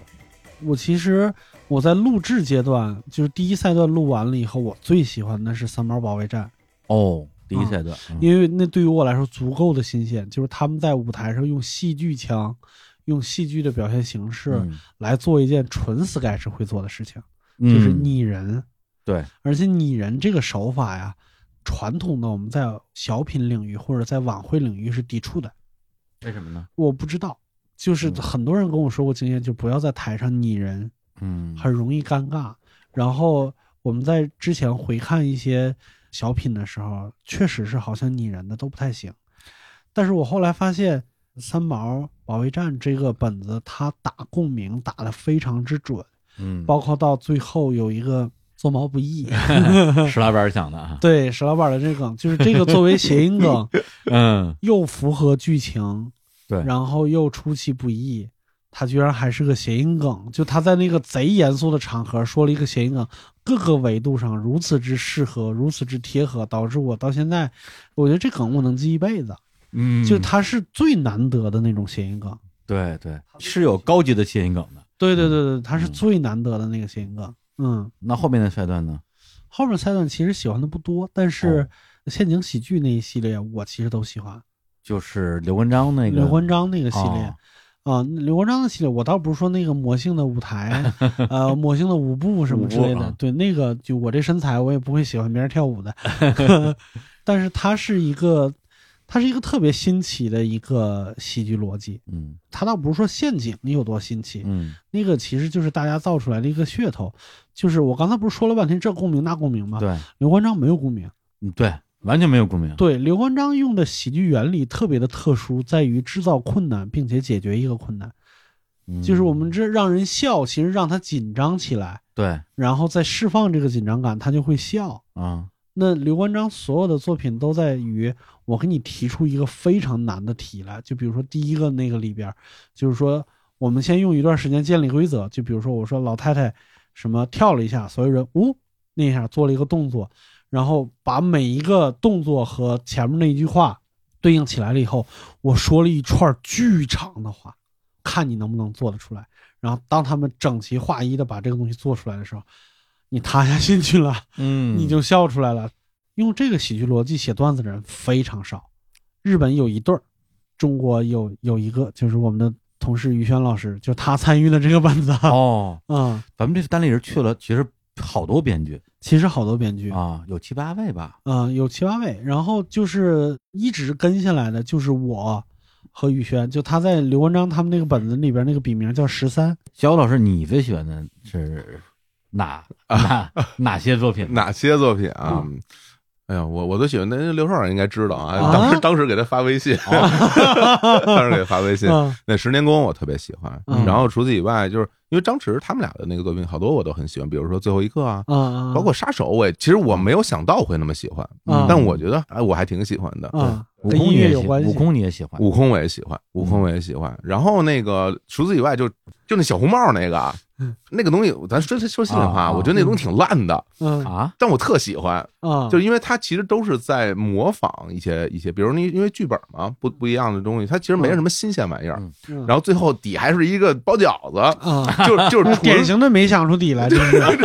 对，然后就纯混，但是让我觉得特别嗨，嗯 嗯，那个是非常让我让我觉得特别爽的啊作品，而且对他那个没想出底来，其实最后也是用了一个现成的，哦对，就是贺岁片儿。啊贺岁片儿对最后啊，胡闹一场，大家一起恭喜发财，家有喜事加油喜事。是是那么个玩意儿，是对我自己挺喜欢的，嗯嗯，对，比如刚才我跟那个小伙，我们俩录音之前嗯嗯，还聊，嗯就是发现我们俩看这个喜剧综艺啊，嗯出发点就特别不一样。对对对对对，他是我看喜剧综艺，我的目的就是为了开心、嗯好笑啊，逗。对我的所有的预期嗯都是奔着乐儿来的。嗯嗯，你这东西甭管是什么样的风格啊，你能戳中我，让我哈哈一笑，这个就就是我的预期嗯满足了，我就觉得我喜欢。对嗯。然后我呢，就是那种死文艺青年，哎对，就是我就是来看作品。你别跟我说喜剧不喜剧啊，你喜剧也好，悲剧也好，正剧也好，你最后不都是要给我讲一个戏剧吗？啊对对，如果你不是个作品，那你我笑了之后，我也不尊重你， 我只是笑了而已。 笑得很开心啊吗？你对，嗯所以就是那些就是整个故事结构比较严谨，特别是底收的好的作品，就会特别的打动跟震撼我。嗯，对，嗯比如说像最后也拿了那个奖的，叫《笑吧，皮奥莱维奇》嗯啊啊，那个东西它。它就让我想到什么呢？因为我正好昨天又看了一遍，嗯就是跟石老板那天聊的时候，我就说喜剧到底是什么？他说喜剧是一种力量，记录了这个时代，而且它告诉我们我们打败的这些苦难，因为我们可以用喜剧的方式来消解它。嗯我说那这个消解，但并不是真正的打败它，麻醉剂对，只是一个麻醉剂而已嘛。他说那我们不能有这个麻醉剂嘛？对啊呀对，但是你反过来你再看这个作品，实际上它就是这样，在那样一个时代，嗯就是连说笑话啊，连笑都成了一种罪的时候，最后还是可以用喜剧这个东西当成我们的武器。对，因为麻醉剂，就说这东西本身也是外科医学上最伟大的发明嘛。是的，嗯是的，，对，所以它是有它的作用的。嗯然后朴莱维奇我也很喜欢，嗯因为它里边儿就是用东强老师的话说，它有一股化腐朽为神奇的力量，嗯，就里边的每一个梗都是正经构坨子，对对对对都，是正经构坨子，对但穿在一块儿用这个方式穿起来，怎么就这么高级？呃，用李诞的话说，就是你大的地方越对，小的地方就越破越对。对，嗯嗯嗯特别是他最后的那个底，就是说宣布这个二战结束了嘛，嗯，然后那个德国军官突然之间迸发出了一个正常的人的那个人性，嗯，对，这一点是当时甚至比前边的那两位演员的表演更让我觉得震撼。，对对对，这就是那个后来宋玉涛老师，嗯，因为他在上海演话剧演了很多嘛，戏剧经验也很多，就是他到嗯节目后期，就是由于呃时间问题也好，什么问题也好。精力有点跟不上的时候，他自己我们发明了词儿叫“无能狂怒”，就嗯，对自己的无能表示狂怒的时候，狂吼的一句话就是“喜剧也是剧呀、嗯，就是他是跟那个呃李叔想的是一样的，就喜剧也是剧，它也是个对戏，但是不能对就说就是小伙子老师这就这一类的观众嗯就、就不对啊，是是是啊、我反而的观察是啥呢？就是有点冒犯李叔了啊，哎就是呃，我看过一个说法，张弛享龙的这一系列作品呢，嗯最难得的地方是因为他打动了中年人。嗯，嗯，我嗯，我本来就是中年人， 对，嗯就是我觉得纯看乐和看剧其实好像跟年龄有一些挂钩。对。嗯就是我最喜欢的几个作品，一个这个《飘 Levich》，一个刚才提到《生日快乐》嗯啊，就是刘关张，嗯我认为这是他们那个组我我最喜欢的一个作品，以及《台下十年功》，嗯都是最后一个底翻出来之后，我就两行泪流下那种。嗯，对，就是我喜欢的是这种能够不但能让我笑出来，还能让我哭出来的作品。明白。嗯小伙老师呢就觉得说，笑笑就行了，就别让我哭了 吧。我我我我我是有点脆弱，对啊，我觉得我是有点脆弱。小伙老师对心态年轻，对，毕竟还是我虚长了几岁。哎呀，比你更中年人一点，可能。嗯其实会有一种逃避的心情吧。啊我觉得如果严肃来讲是这样。啊，那可能是对对是举个例子啊，嗯就比如说看那个《生日快乐》那个，《生日快乐》到最后嗯大家就是许愿的时候，嗯那个匹诺曹不是许愿吗？许特别正经的愿，嗯，然后最后他翻了一句说：“我希望啄木鸟都死绝。啊”这个时候大家不就笑了一下吗？嗯其实就是这样的结尾是我喜欢的。啊，我为什么会明白嗯喜欢这个东西呢？因为，因为我知道它是一个一个为了让整个气氛别那么沉重而做的这么一个梗。嗯，然后但其实它本身这个作品的底色是非常的，是有点痛苦。然后我知道它是有点痛苦的，我也嗯能感受得到，但是我不太敢面对这样的一个真正的一个结尾。嗯如果你真的把那个结尾讲给我看的话，我就想躲开，嗯就是内心其实其实我是完全理解的。包括你，你最后做了一个，比如说破一下，把它破成了一个没有那么大能量的这么一个底，嗯嗯我是比较好接受的。所以就是我当时看到那句的时候，我心想说，这个作品会不会还以这样的一个一个气质结束它最后的那一幕呢？哦，嗯最后他没有， 嗯最后他没有，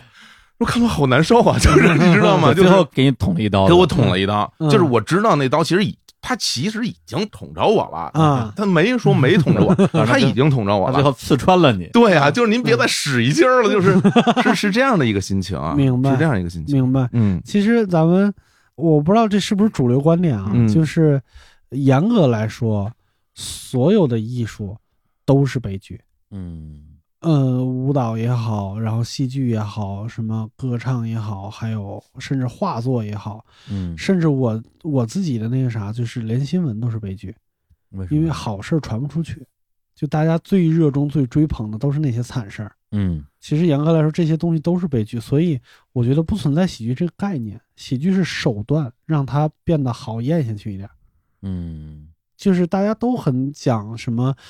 喜剧的内核是悲剧，什么什么之类的。我的感受就是，能传播的故事都不是什么让人发自肺腑的觉得高兴的事儿。嗯嗯，因为我们李叔以前肯定知道，就来过我们这边上过体验课嘛，对对，他上觉过得就是我们体验课上面的理论是，笑声来自于负面情绪，是的，我们要传递的那个东西不是 happy，是 funny，嗯这个其实很重要。嗯嗯嗯你跟大家讲一个 happy 的事儿，大家产生的那个情绪反而是负面的。嗯就我在跟你说，我说我今天工资调级了，或者我这一年赚了一百万， 嗯然后下边那个情绪是， 就是你说这干嘛？对啊，你聊点别的，你聊我拿了一百万的时候，我突然发现那个啥，就是我去年欠了一百万的税，哐叽又没了，下边乐了。 嗯， 啊，就是就是这个劲儿。嗯其实我觉得是这样的，但是嗯就是最后那个度怎么衡量？其实我最后到底是升华一下，嗯还是煽情一下，嗯还是让你笑一下？嗯其实是通过作者、创作者对于前面那段剧的理解来选择的。嗯，对，像那个《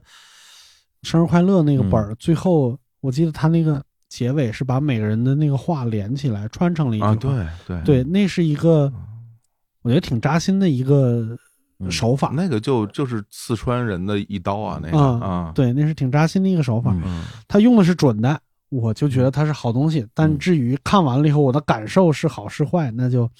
因人而异了。对嗯，就是他确实可以这样做，也可以不这样做。对对对，这个其实是剧作者他自己的最后的一个选择。对，哪有对正确答案呢？这个比赛啊，对，其实我也是到昨天晚上我才一口气把它彻底刷完，哎，然后中间有几集实在是那个，呃，看不懂。就是不想看那些周边的东西了，我就直接看的纯享版。然后最后那个颁奖大会，我反而是完完整整看完了，对，而且是光颁奖颁了一个钟头。对，我说这玩意儿还能拍一个钟头呢？对，里边是不是又又加了什么表演了？发现没有，没有就真的颁奖一个小时，啊，看的我还是其实挺挺感慨的，嗯挺感慨的，因为之前其实没有对于这个综艺节目抱以特别高的期待，顶嗯多就是说捧红了一些喜剧演员，捧红了一些编剧或者怎么样。对对，就跟他们之前做《奇葩说》捧嗯捧红这些辩手，做嗯《乐队夏天》啊，嗯捧红一些乐队一样。嗯但是后来我看到最后的最后啊，就台上坐着那些影视行业的大佬，嗯啊，一些已经成了大名儿的喜剧演员跟导演，然后台上和台下是你们这些编剧和呃所谓的啊腰部及以下演员。我突然觉得这个事情可能跟之前米薇做的事情又不太一样。嗯对，以前他们是简单的去做爆款的节目和爆款的艺人，啊嗯，也而且艺人又又会签给他们，那这个当然是一个非常硬伤的东西。但这一次确实能感觉到他们通过这样一个局吧，把整个行业里边儿其实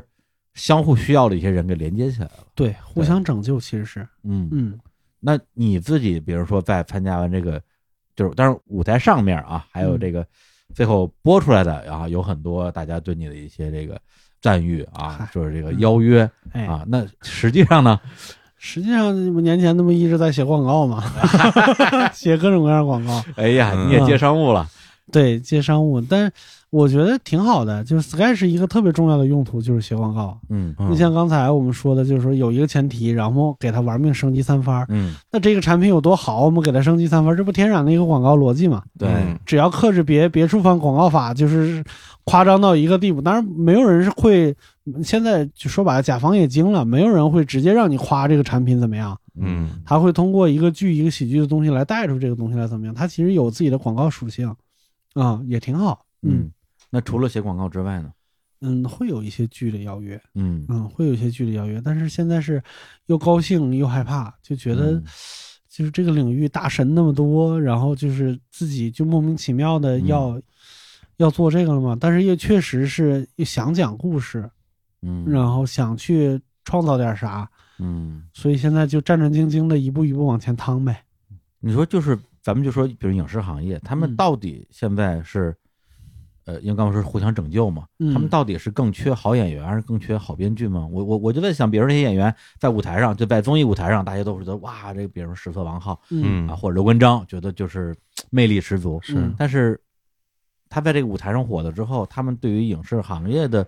这个贡献，或者影视行业有那么需要像他们这样的新的演员吗？嗯，我觉得这个节目能做到最好的一个点，就是能让观众意识到嗯他们需要好演员。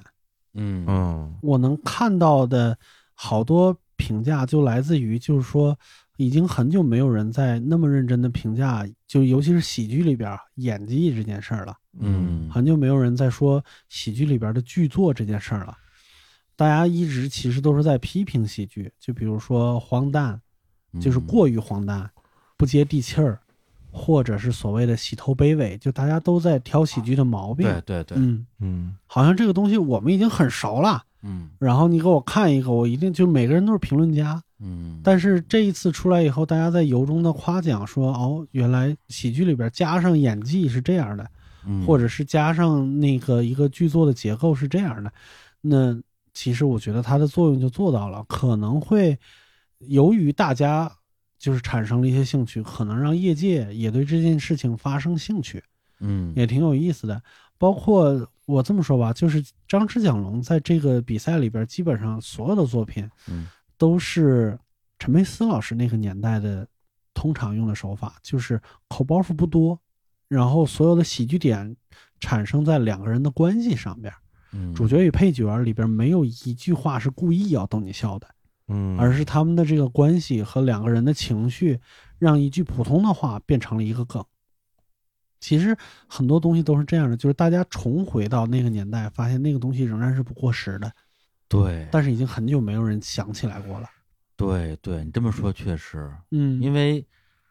大家觉得什么小品不好看，实际上是这些年的事儿。对，就是在咱们小的时候啊，虽然虽嗯然这个也差了几岁，在那个时代，我们觉得小品是好看的，是好看的呀，不光是春晚小品好看，那时候对我们还看那个《去演杂谈》，嗯看那个《综艺大观》对综艺大观，对，嗯里边的小品好像每一个都很好看。是对是我们那个时候就是在比赛过程中查资料的时候，查到过一个小品，嗯其实几个相声演员，就糖葫芦他们几个人演，唐爱国他们几个人演的。嗯我特别留意到，就当时他那个上面写那个什么笑的诊疗所还是叫啥来着，忘了。然后下边表演者，然后创作者就是演员他们几个人，最后有一句话。灵感来自于华君武先生的一幅漫画，什么什么什么之类的。然后我突然想到，侯耀文老师当年演过一个小品叫《打扑克》，哎，啊，打扑克，跟黄宏，那个是短篇小说改编，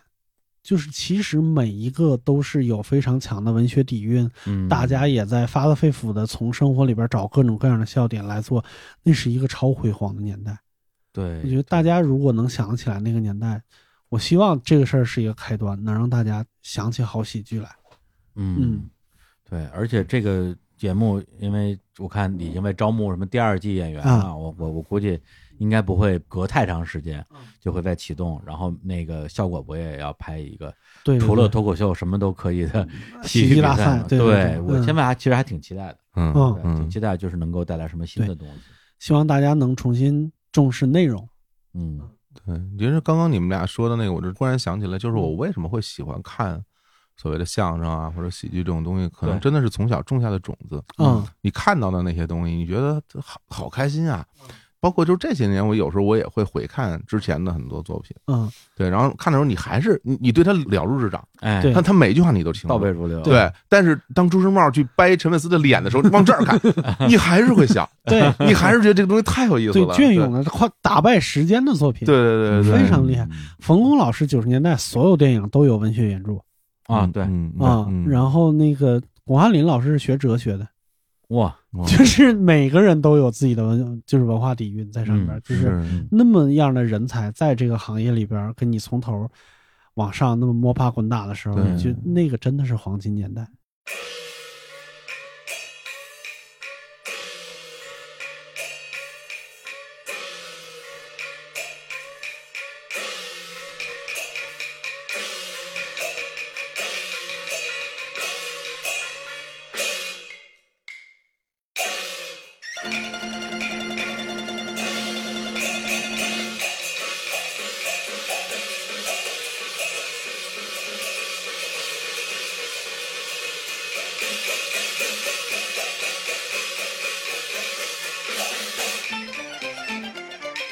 前公主到灵前，不由本宫喜心情，传令宫阿门。悄悄盼，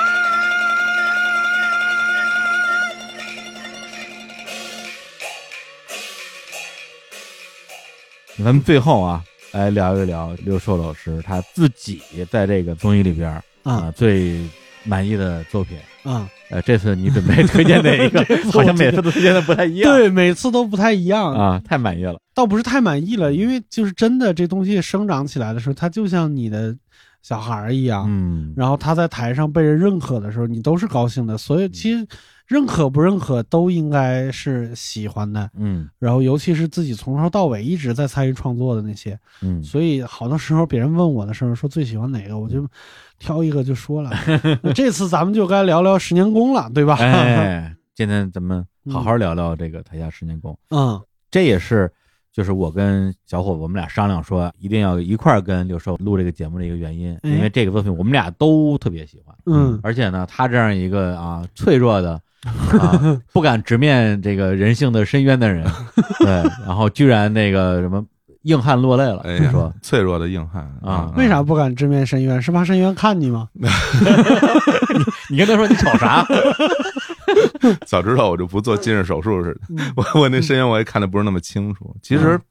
因为当天我看完的时候，我就给六儿发消息了，就是跟他说，我说我看这个作品看的哗哗流眼泪。嗯然后呢，这时间一转，就快到今年快录音的时候了，因为我们俩说约了六叔来录音，嗯中间有几天时间可以准备，对然后各自也都在看作品。嗯我一直到今天咱们录音的当天的下午，我才敢重新再看一遍这作品。哦，就我我尝试过很多次，我说我再看一遍，然后我都没有勇气打开它，哎，我就不太敢看。嗯所以说我其实到了今天，我才我才 看完，感觉有点对不起你。我就我才真正看到了他的那个那个结哦，局。你之前没看完啊？我没嗯看完，你看到哪儿的时候就不行了？我看到，哎呀，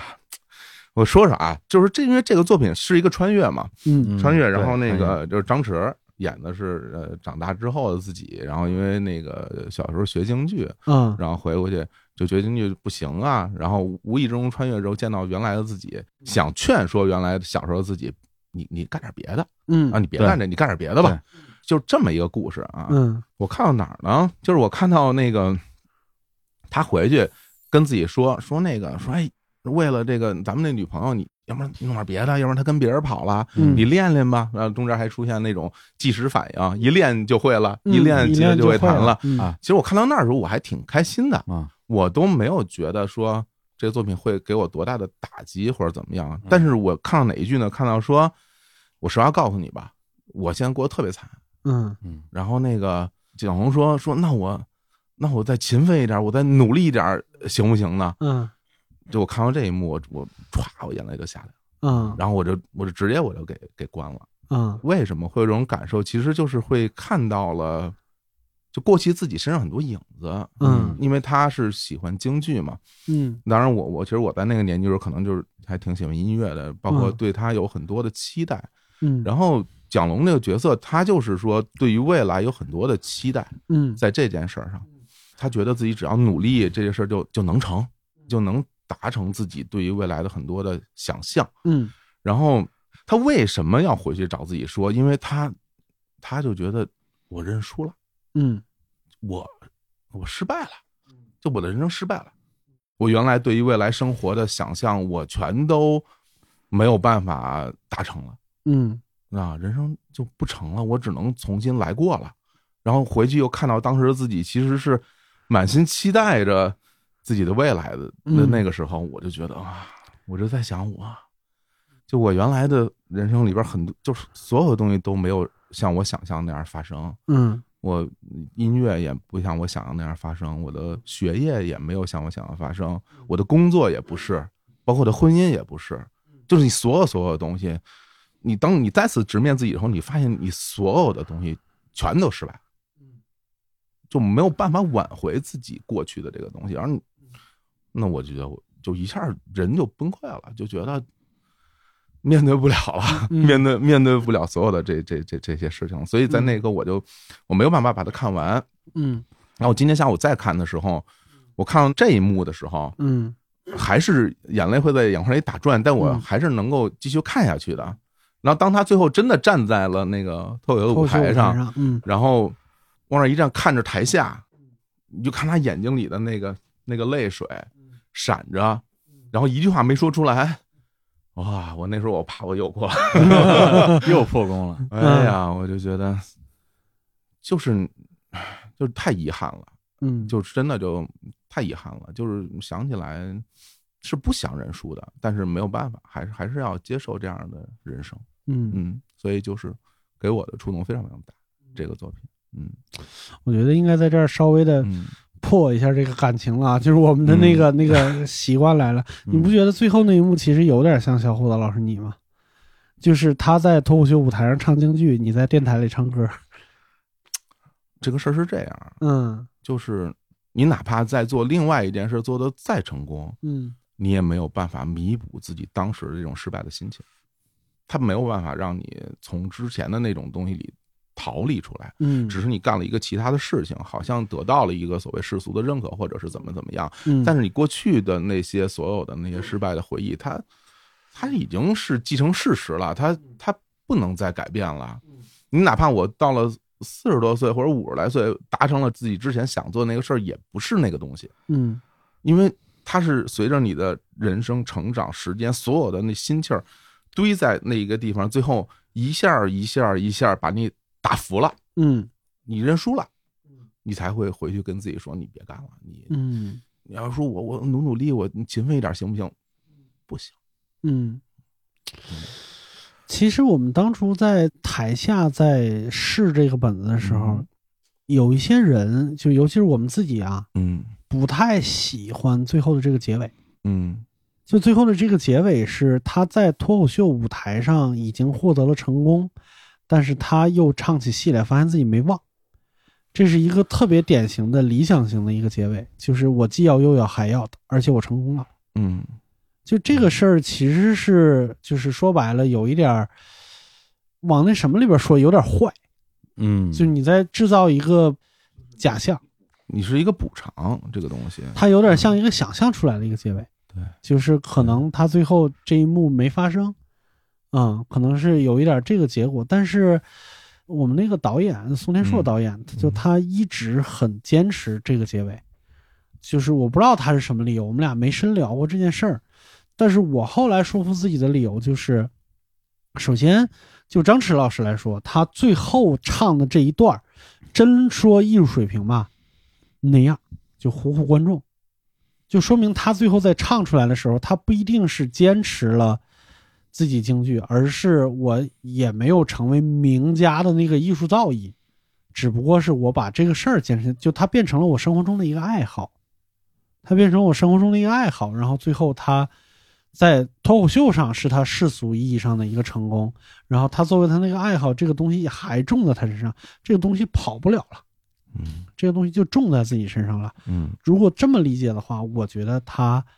我是说得过去的，嗯嗯，我是说得过去的，我自己心里边也能通。我到现在为止，我最难受的一点是，我到现在为止一张像样的画都画不出来，就这东西完全扔了。其实还不如小伙子老师也好，或者是张弛也好，或者是张弛剧里边那个人物吧，其实还不如那个。但是，就每次如果说要买 iPad 的时候，一定得买根笔，就觉得我还想打，我还想继续打下去。包括现在一个特别大的一个爱好和习惯，就是逛文具店。嗯逛文具店就看里边那些就零零总总那些各种各样的画笔、那种纸本儿买回来，自己就特别开心，就觉得我还有戏，啊， 就是那种你还感你觉。还你还没服啊？嗯你还没服啊对嗯你不也买吉他了吗？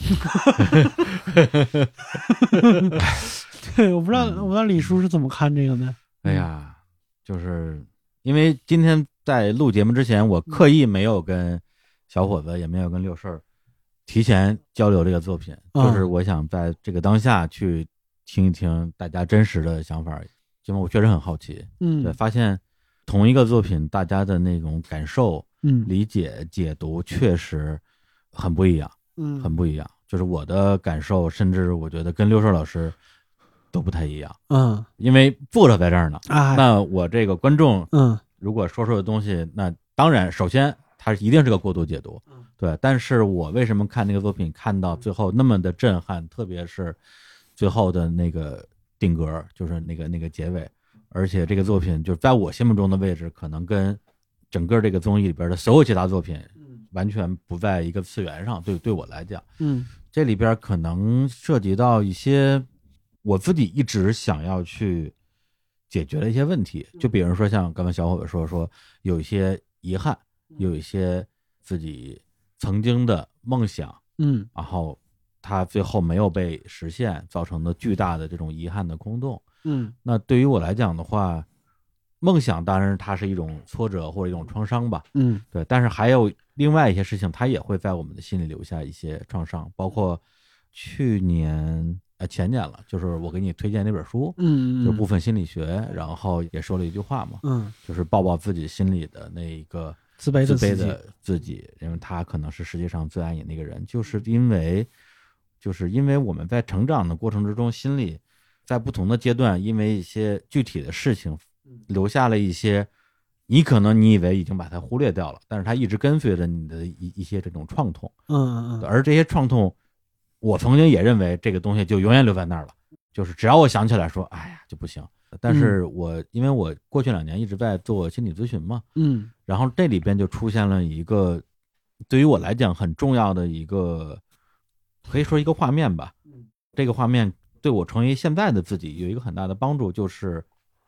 我认为过去的所有发生的事情不是不能改变的。嗯然后我在这儿分享一个非常私人的一个一个东西啊，嗯就是如果不是今天六六十老师在的话，我嗨可能也嗯不太会讲这个东西。就是我在某一次跟心理咨询师聊的时候，就说啊，你小时候啊、有有受过一些什么样的一个，就咱就说委屈吧。嗯，我说啊，有这么一事儿，就是我差不多上小学四年级吧，就十岁，然后呢，我特别想去看大海，因为就北京没有海嘛。嗯然后我爸正好他们单位组织要去北戴河，给带家属带小孩儿，我爸嗯就哎说啊带你一块儿去，那我肯定就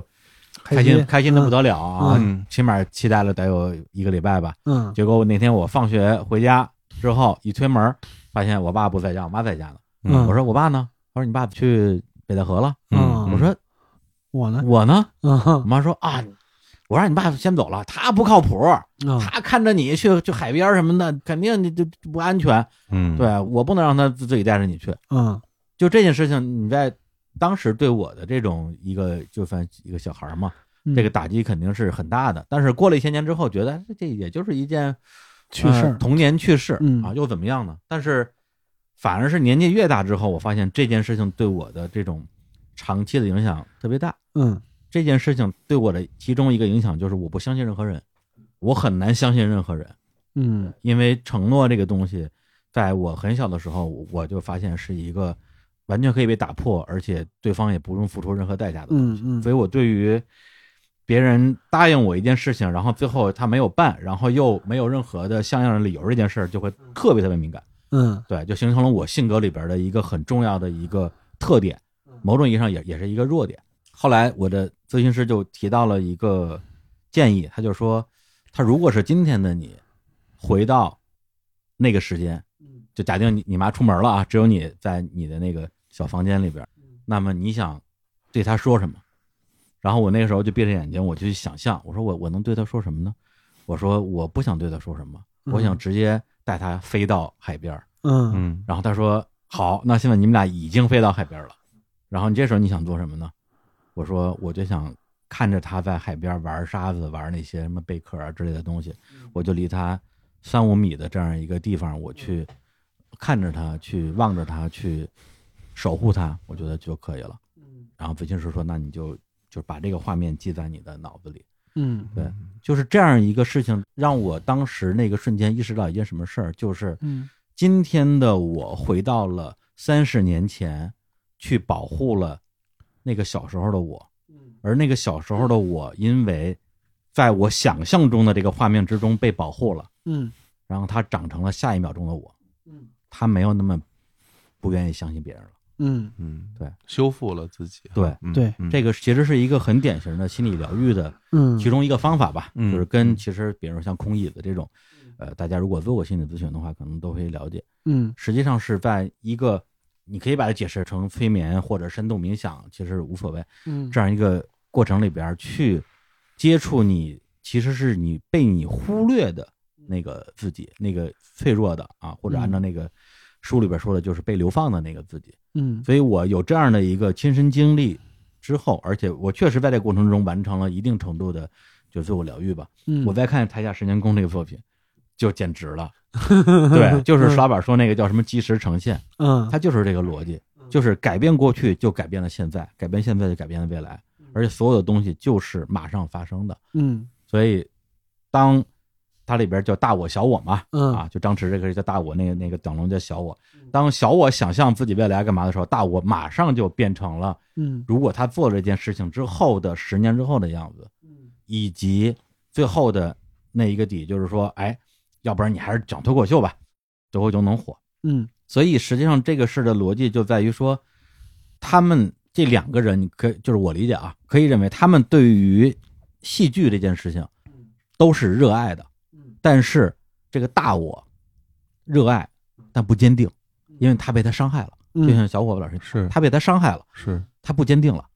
然后这个不坚定的自己就去想去劝说那个小我说你放弃吧，因为他会让你失去很多，而你不干这个事儿，你干别的，你就会得到很多，既有威逼也有利诱。嗯，而在这过程之中达到的效果是什么呢？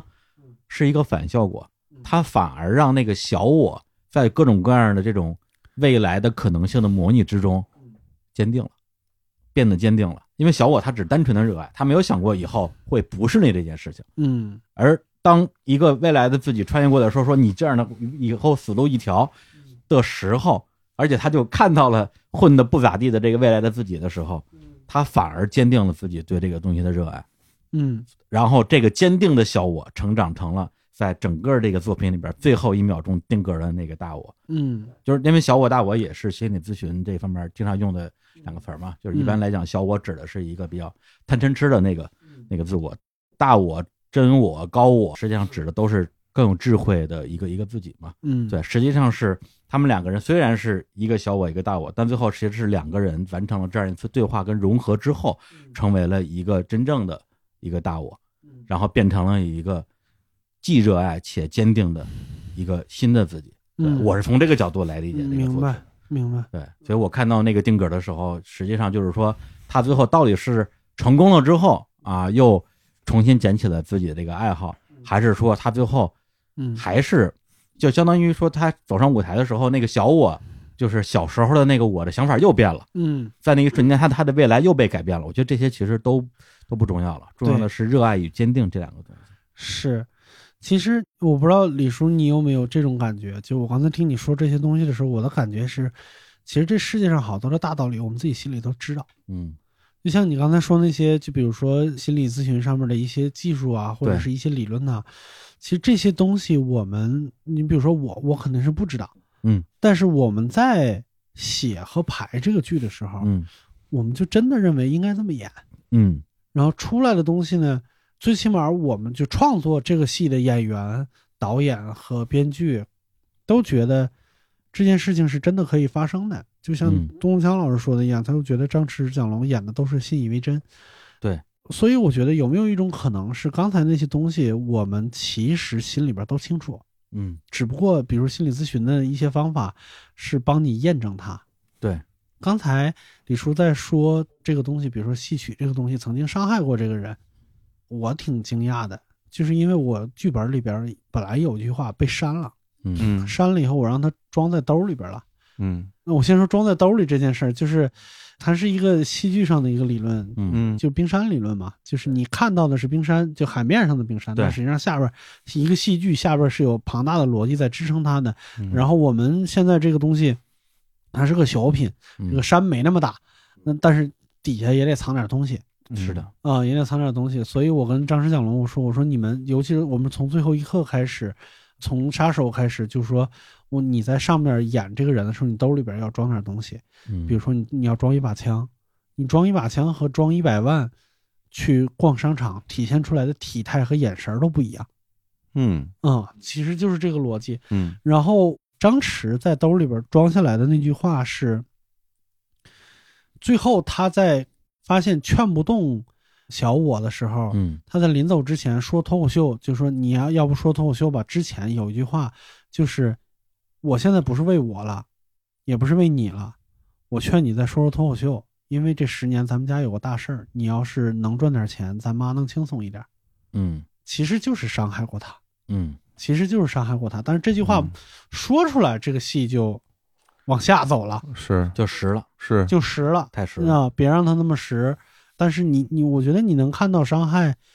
我写那句话，我也是没奔着伤害这两个字儿嗯去，我脑子里面没有伤害这两个字儿，我只不过给它增强一点动机也好，或者什么也好。对。但是我是觉得有可能这些道理其实咱咱们自己心里边都清楚。嗯，嗯，对，就是伤害是真的伤害，对，而热爱也是真的热爱。是，对你怎么样面对这个东西？嗯对嗯，你最后的那个选择到底是什么？嗯或者比如说小欧老师对于音乐的爱，嗯是说我要成为一个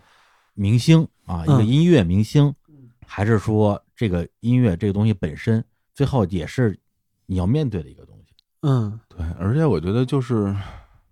你被你自己非常热爱的东西所伤害这件事儿，它本身就它就已经很痛苦了，嗯它已经很痛苦。我觉得就是哪怕没有说现实层面，或者比如比如家里有什么事儿这种情况之下，嗯你再回头看这事儿，你对一个人的心里边那种打击是很大的。就是我其实当时看这个作品的时候，我没有想过我会有这么大的反应，嗯我甚至没有觉得我自己有这么在意这件事儿。嗯但是当那个情绪我真的表现出来，就是我我看到一半，我关了以后，我就在那时候还在吃早饭呢，我还我都没吃完，嗯我从餐厅我就哭到厨房，厨房哭到厕所，然后就就是就是那个情绪已经完全崩溃了。我从来没有过这样的情况，我也不知道为什么会这样。我给你把这顿早饭补嗯嗯上。 我请你然后吃我早刚我饭。刚看了一下，我给你发消息的时候，那时候已经十 点半了。嗯、对对对对对，，就就是这个时候你回头看，你才知道这个事儿对你来说有多么多么大的一种是一种杀伤力啊！是是，所以就是真正的把自己和自己的对话展示给自己看的时候，那那那那种那种感受，对，真的就是延迟爆发了。对对，我觉得面能够面对这种情绪本身是需要勇气的。嗯嗯然后再往下一步，我是觉得，如果你能够面对它之后，还能够去跟它进行真正的交流，就是嗯你陷入到崩溃情绪，你就问自己说，为什么我会这样嗯陷入这个情绪？真正交流之后，我认为是有可能找到一条解决的道路的，并不是这个事情就永远埋在那儿了。嗯比如说你对音乐的这种爱和遗憾，它到底最后落在哪个点上？是你嗯没有成为一个著名乐队的遗憾，还是嗯你现在对音乐没有以前那么热爱了的遗憾？嗯，这个遗憾如果真的存在，它不是到今天就真的来不及的，对实际上是来得及的。对。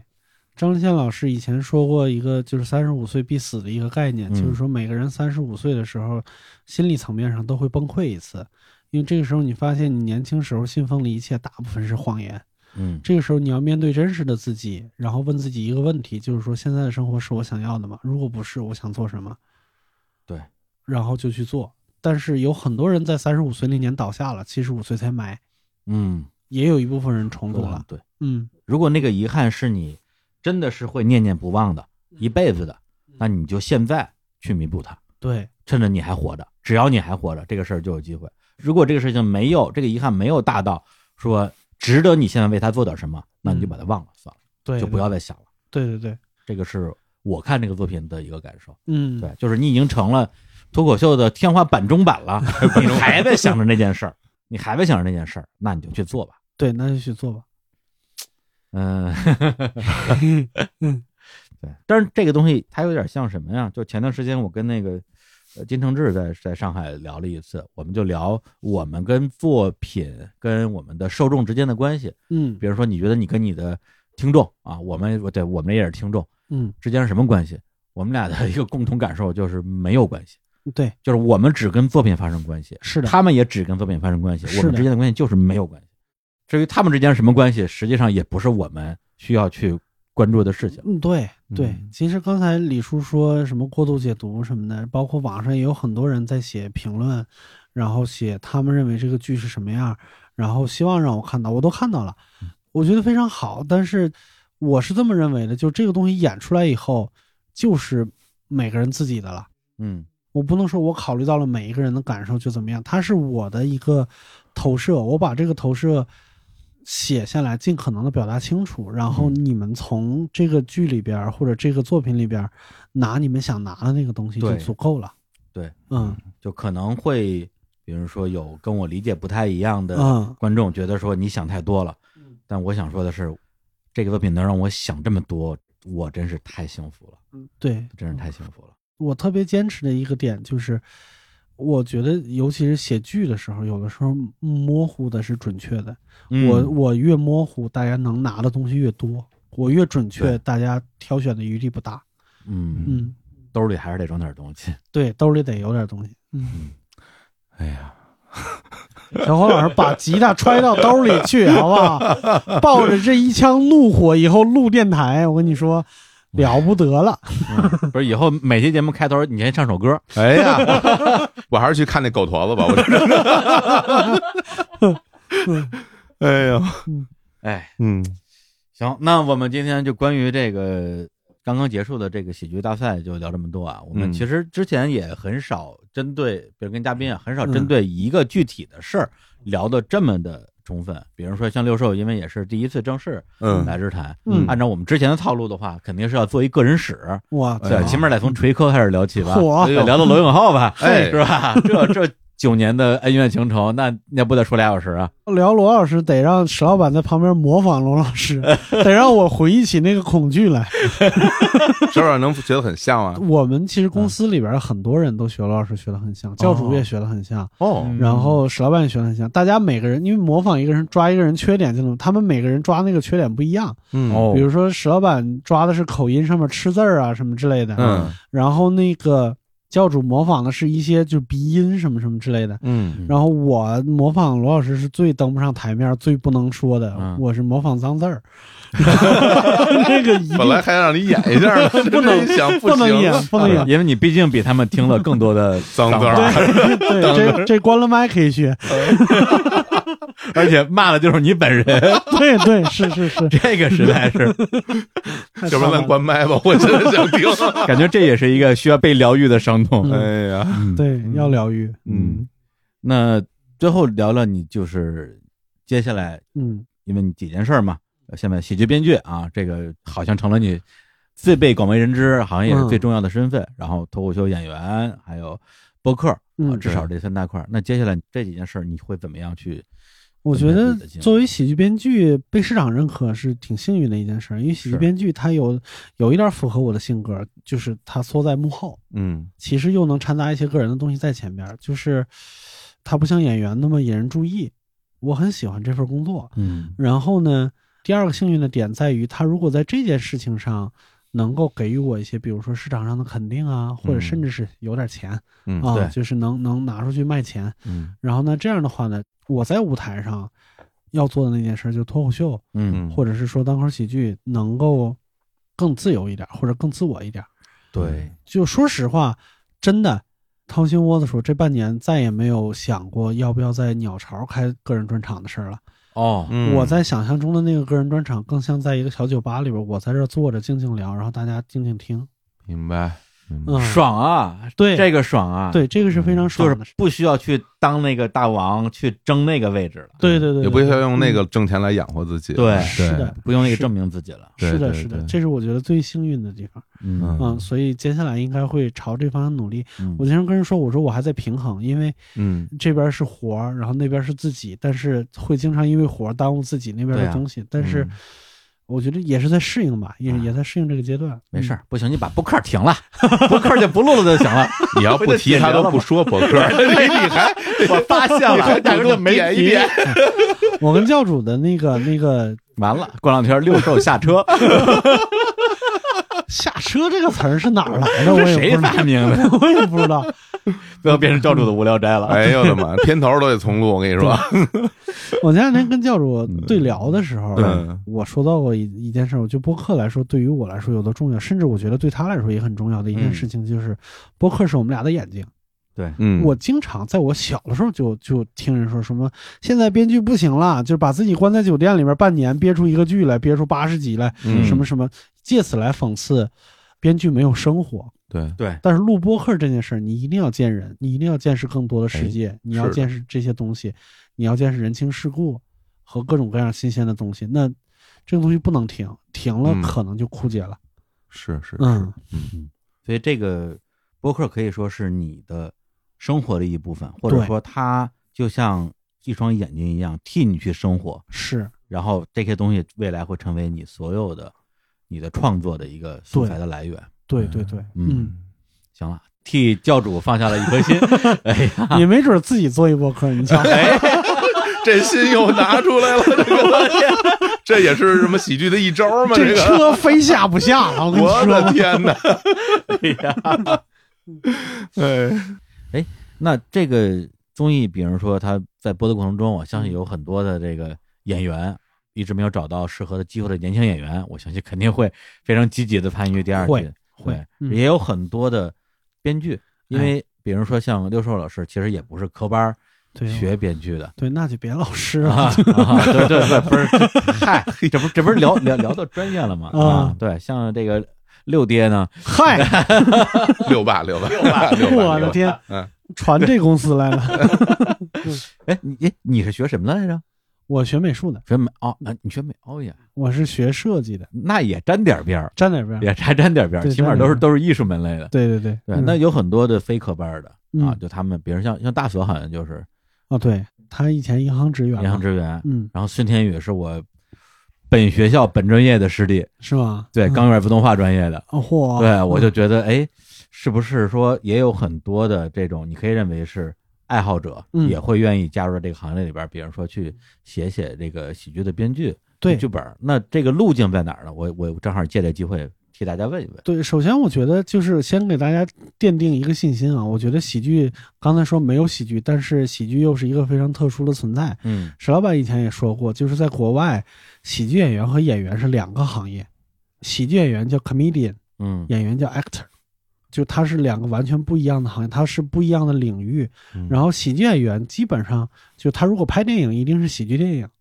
但是他如果说，就比如说他从小耳濡目染到大，他比较天才，比较那啥，他可以串到别的电影里边去。嗯，但其实喜剧行业是可以自成一派的，哦，所以说不怕不是科班毕业啊啊，不怕这件事儿。我觉得要写东西，就沾到创作，其实包括表演也是一样。首先应该提高的是审美，嗯就狂看，看好东西。因为我刚才就是咱们在整个聊天的时候提过好几次，就一句话，就是你要快观众半步。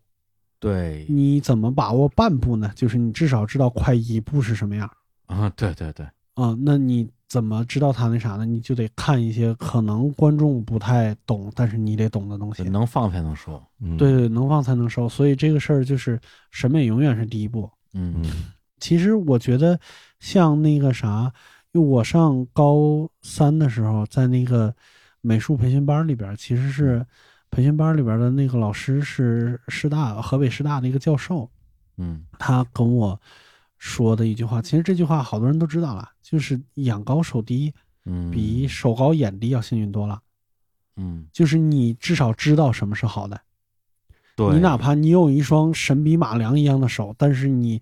我就是觉得那那那那种东西 我喜欢，那你画出来永远只能是它。嗯但是你如果眼高手低的话，那你至少知道什么是好的，你知道往哪个方向来。见贤思。齐嘛，对对对对对，嗯还有机会能追上自己的眼睛是吧？对对对对对，嗯嗯所以狂看耳濡目染是一定一定要的。嗯，然后你甚至都不用背过，但是我们之前都做过这种工作，背什么呀？倒不是背，就比如说我们在开始学脱口秀的时候，我们也把英文专场一句一句的打字打下来过。我现在电脑里边存着好几个一个小时国外演员的专场呢，哦，就是扒人家的本子，但是拿到那个本子不是目的，嗯扒的那个过程是目的。就他这句话为什么这么说？你在打字的过程中自然而然会想，哦，对，是一个很好的练习，嗯。对对对，然后教主老师以前也干过这种事儿嗯，教主就别叫老师了，啊，嗨， 记仇儿这人。教父，他也干过这种事儿，啊但是他是在以前做英语老师的时候干的这种事儿。嗯，他把教材整个自己打过一遍，哇，其实就是看你多想做这件事儿呗。对对对，然后才是后边咱们说创对作这些东西，对，然后就是不停的实践。我觉得喜剧就是实验艺术，就是你永远要上台去实验。你这个包袱如果不压一场，或者不压几场，不见几波观众，你永远是心里没底的。嗯，嗯嗯，其实就是这么几件事儿，就是嗯审美，然后手头稍微勤快一点儿。嗯然后就是不停的实践，找一个平台，比如说像达利人这样的，嗯就是他能提供一些演出的机会，你就去试吧。对嗯我正想问这个的，就是以前比如说呃说这个单口喜剧啊、脱口秀，嗯单立人在北京嘛，有你们的这个训练营，然后有新人赛，有嗯开放麦的机会。那现在就是这个新喜剧的，从表演到编剧，单立人现在有这种路径可以去学习吗？单立人是有这种类似的线下演出，我们叫周三喜剧实验室。嗯，其实好像后来也不一定非得开在周三了。这个喜剧实验室就有点像，呃，所谓单口喜剧里边那个开放麦一样，所有人嗯都是可以报名的。哦你写完东西以后，你就你就去这个舞台上去试，你不用加入任何一个组织，啊，也不用这个叫先先上课不用签约什么的，对，都不用需要。签约，你不用加入任何一个组织就可以在做。包括像那个一年一度喜剧大赛最后一集最后一个镜头，嗯他们在屏幕上打出来了几十个各地的俱乐部，这些俱乐部都是同样的作用，就是哦平台、嗯啊。你作为个人是可以联系这些俱乐部，说我有东西我要演，他们一定会让你演的。对然后在这个过程之中去，第一个是磨练自己的这啊个能力吧，一对方面也确认自己的决心对，到底有多大。是是嗯，因为嗯这个东西比单口喜剧要稍微难一点，就是你至少需要一个搭档。啊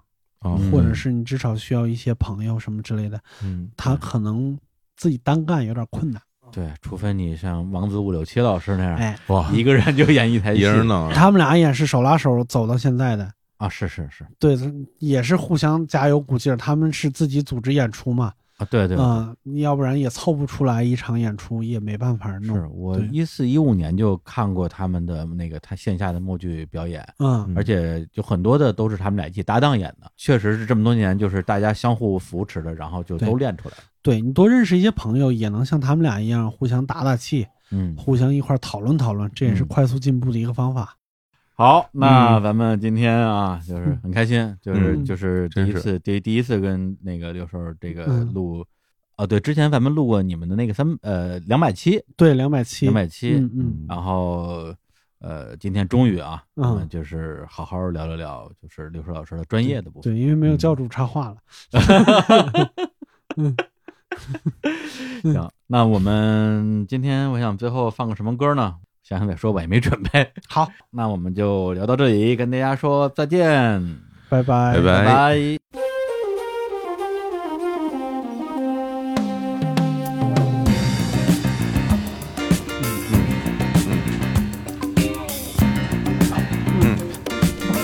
好嘞， ，OK。胜利收获。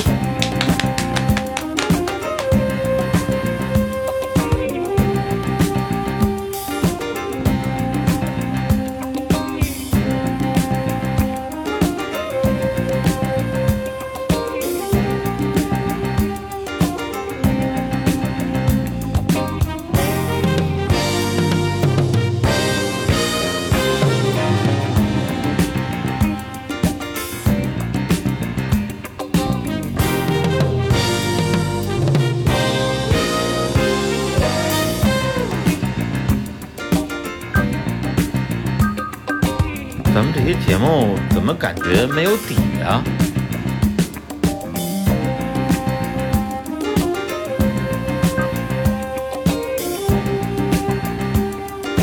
没有啊。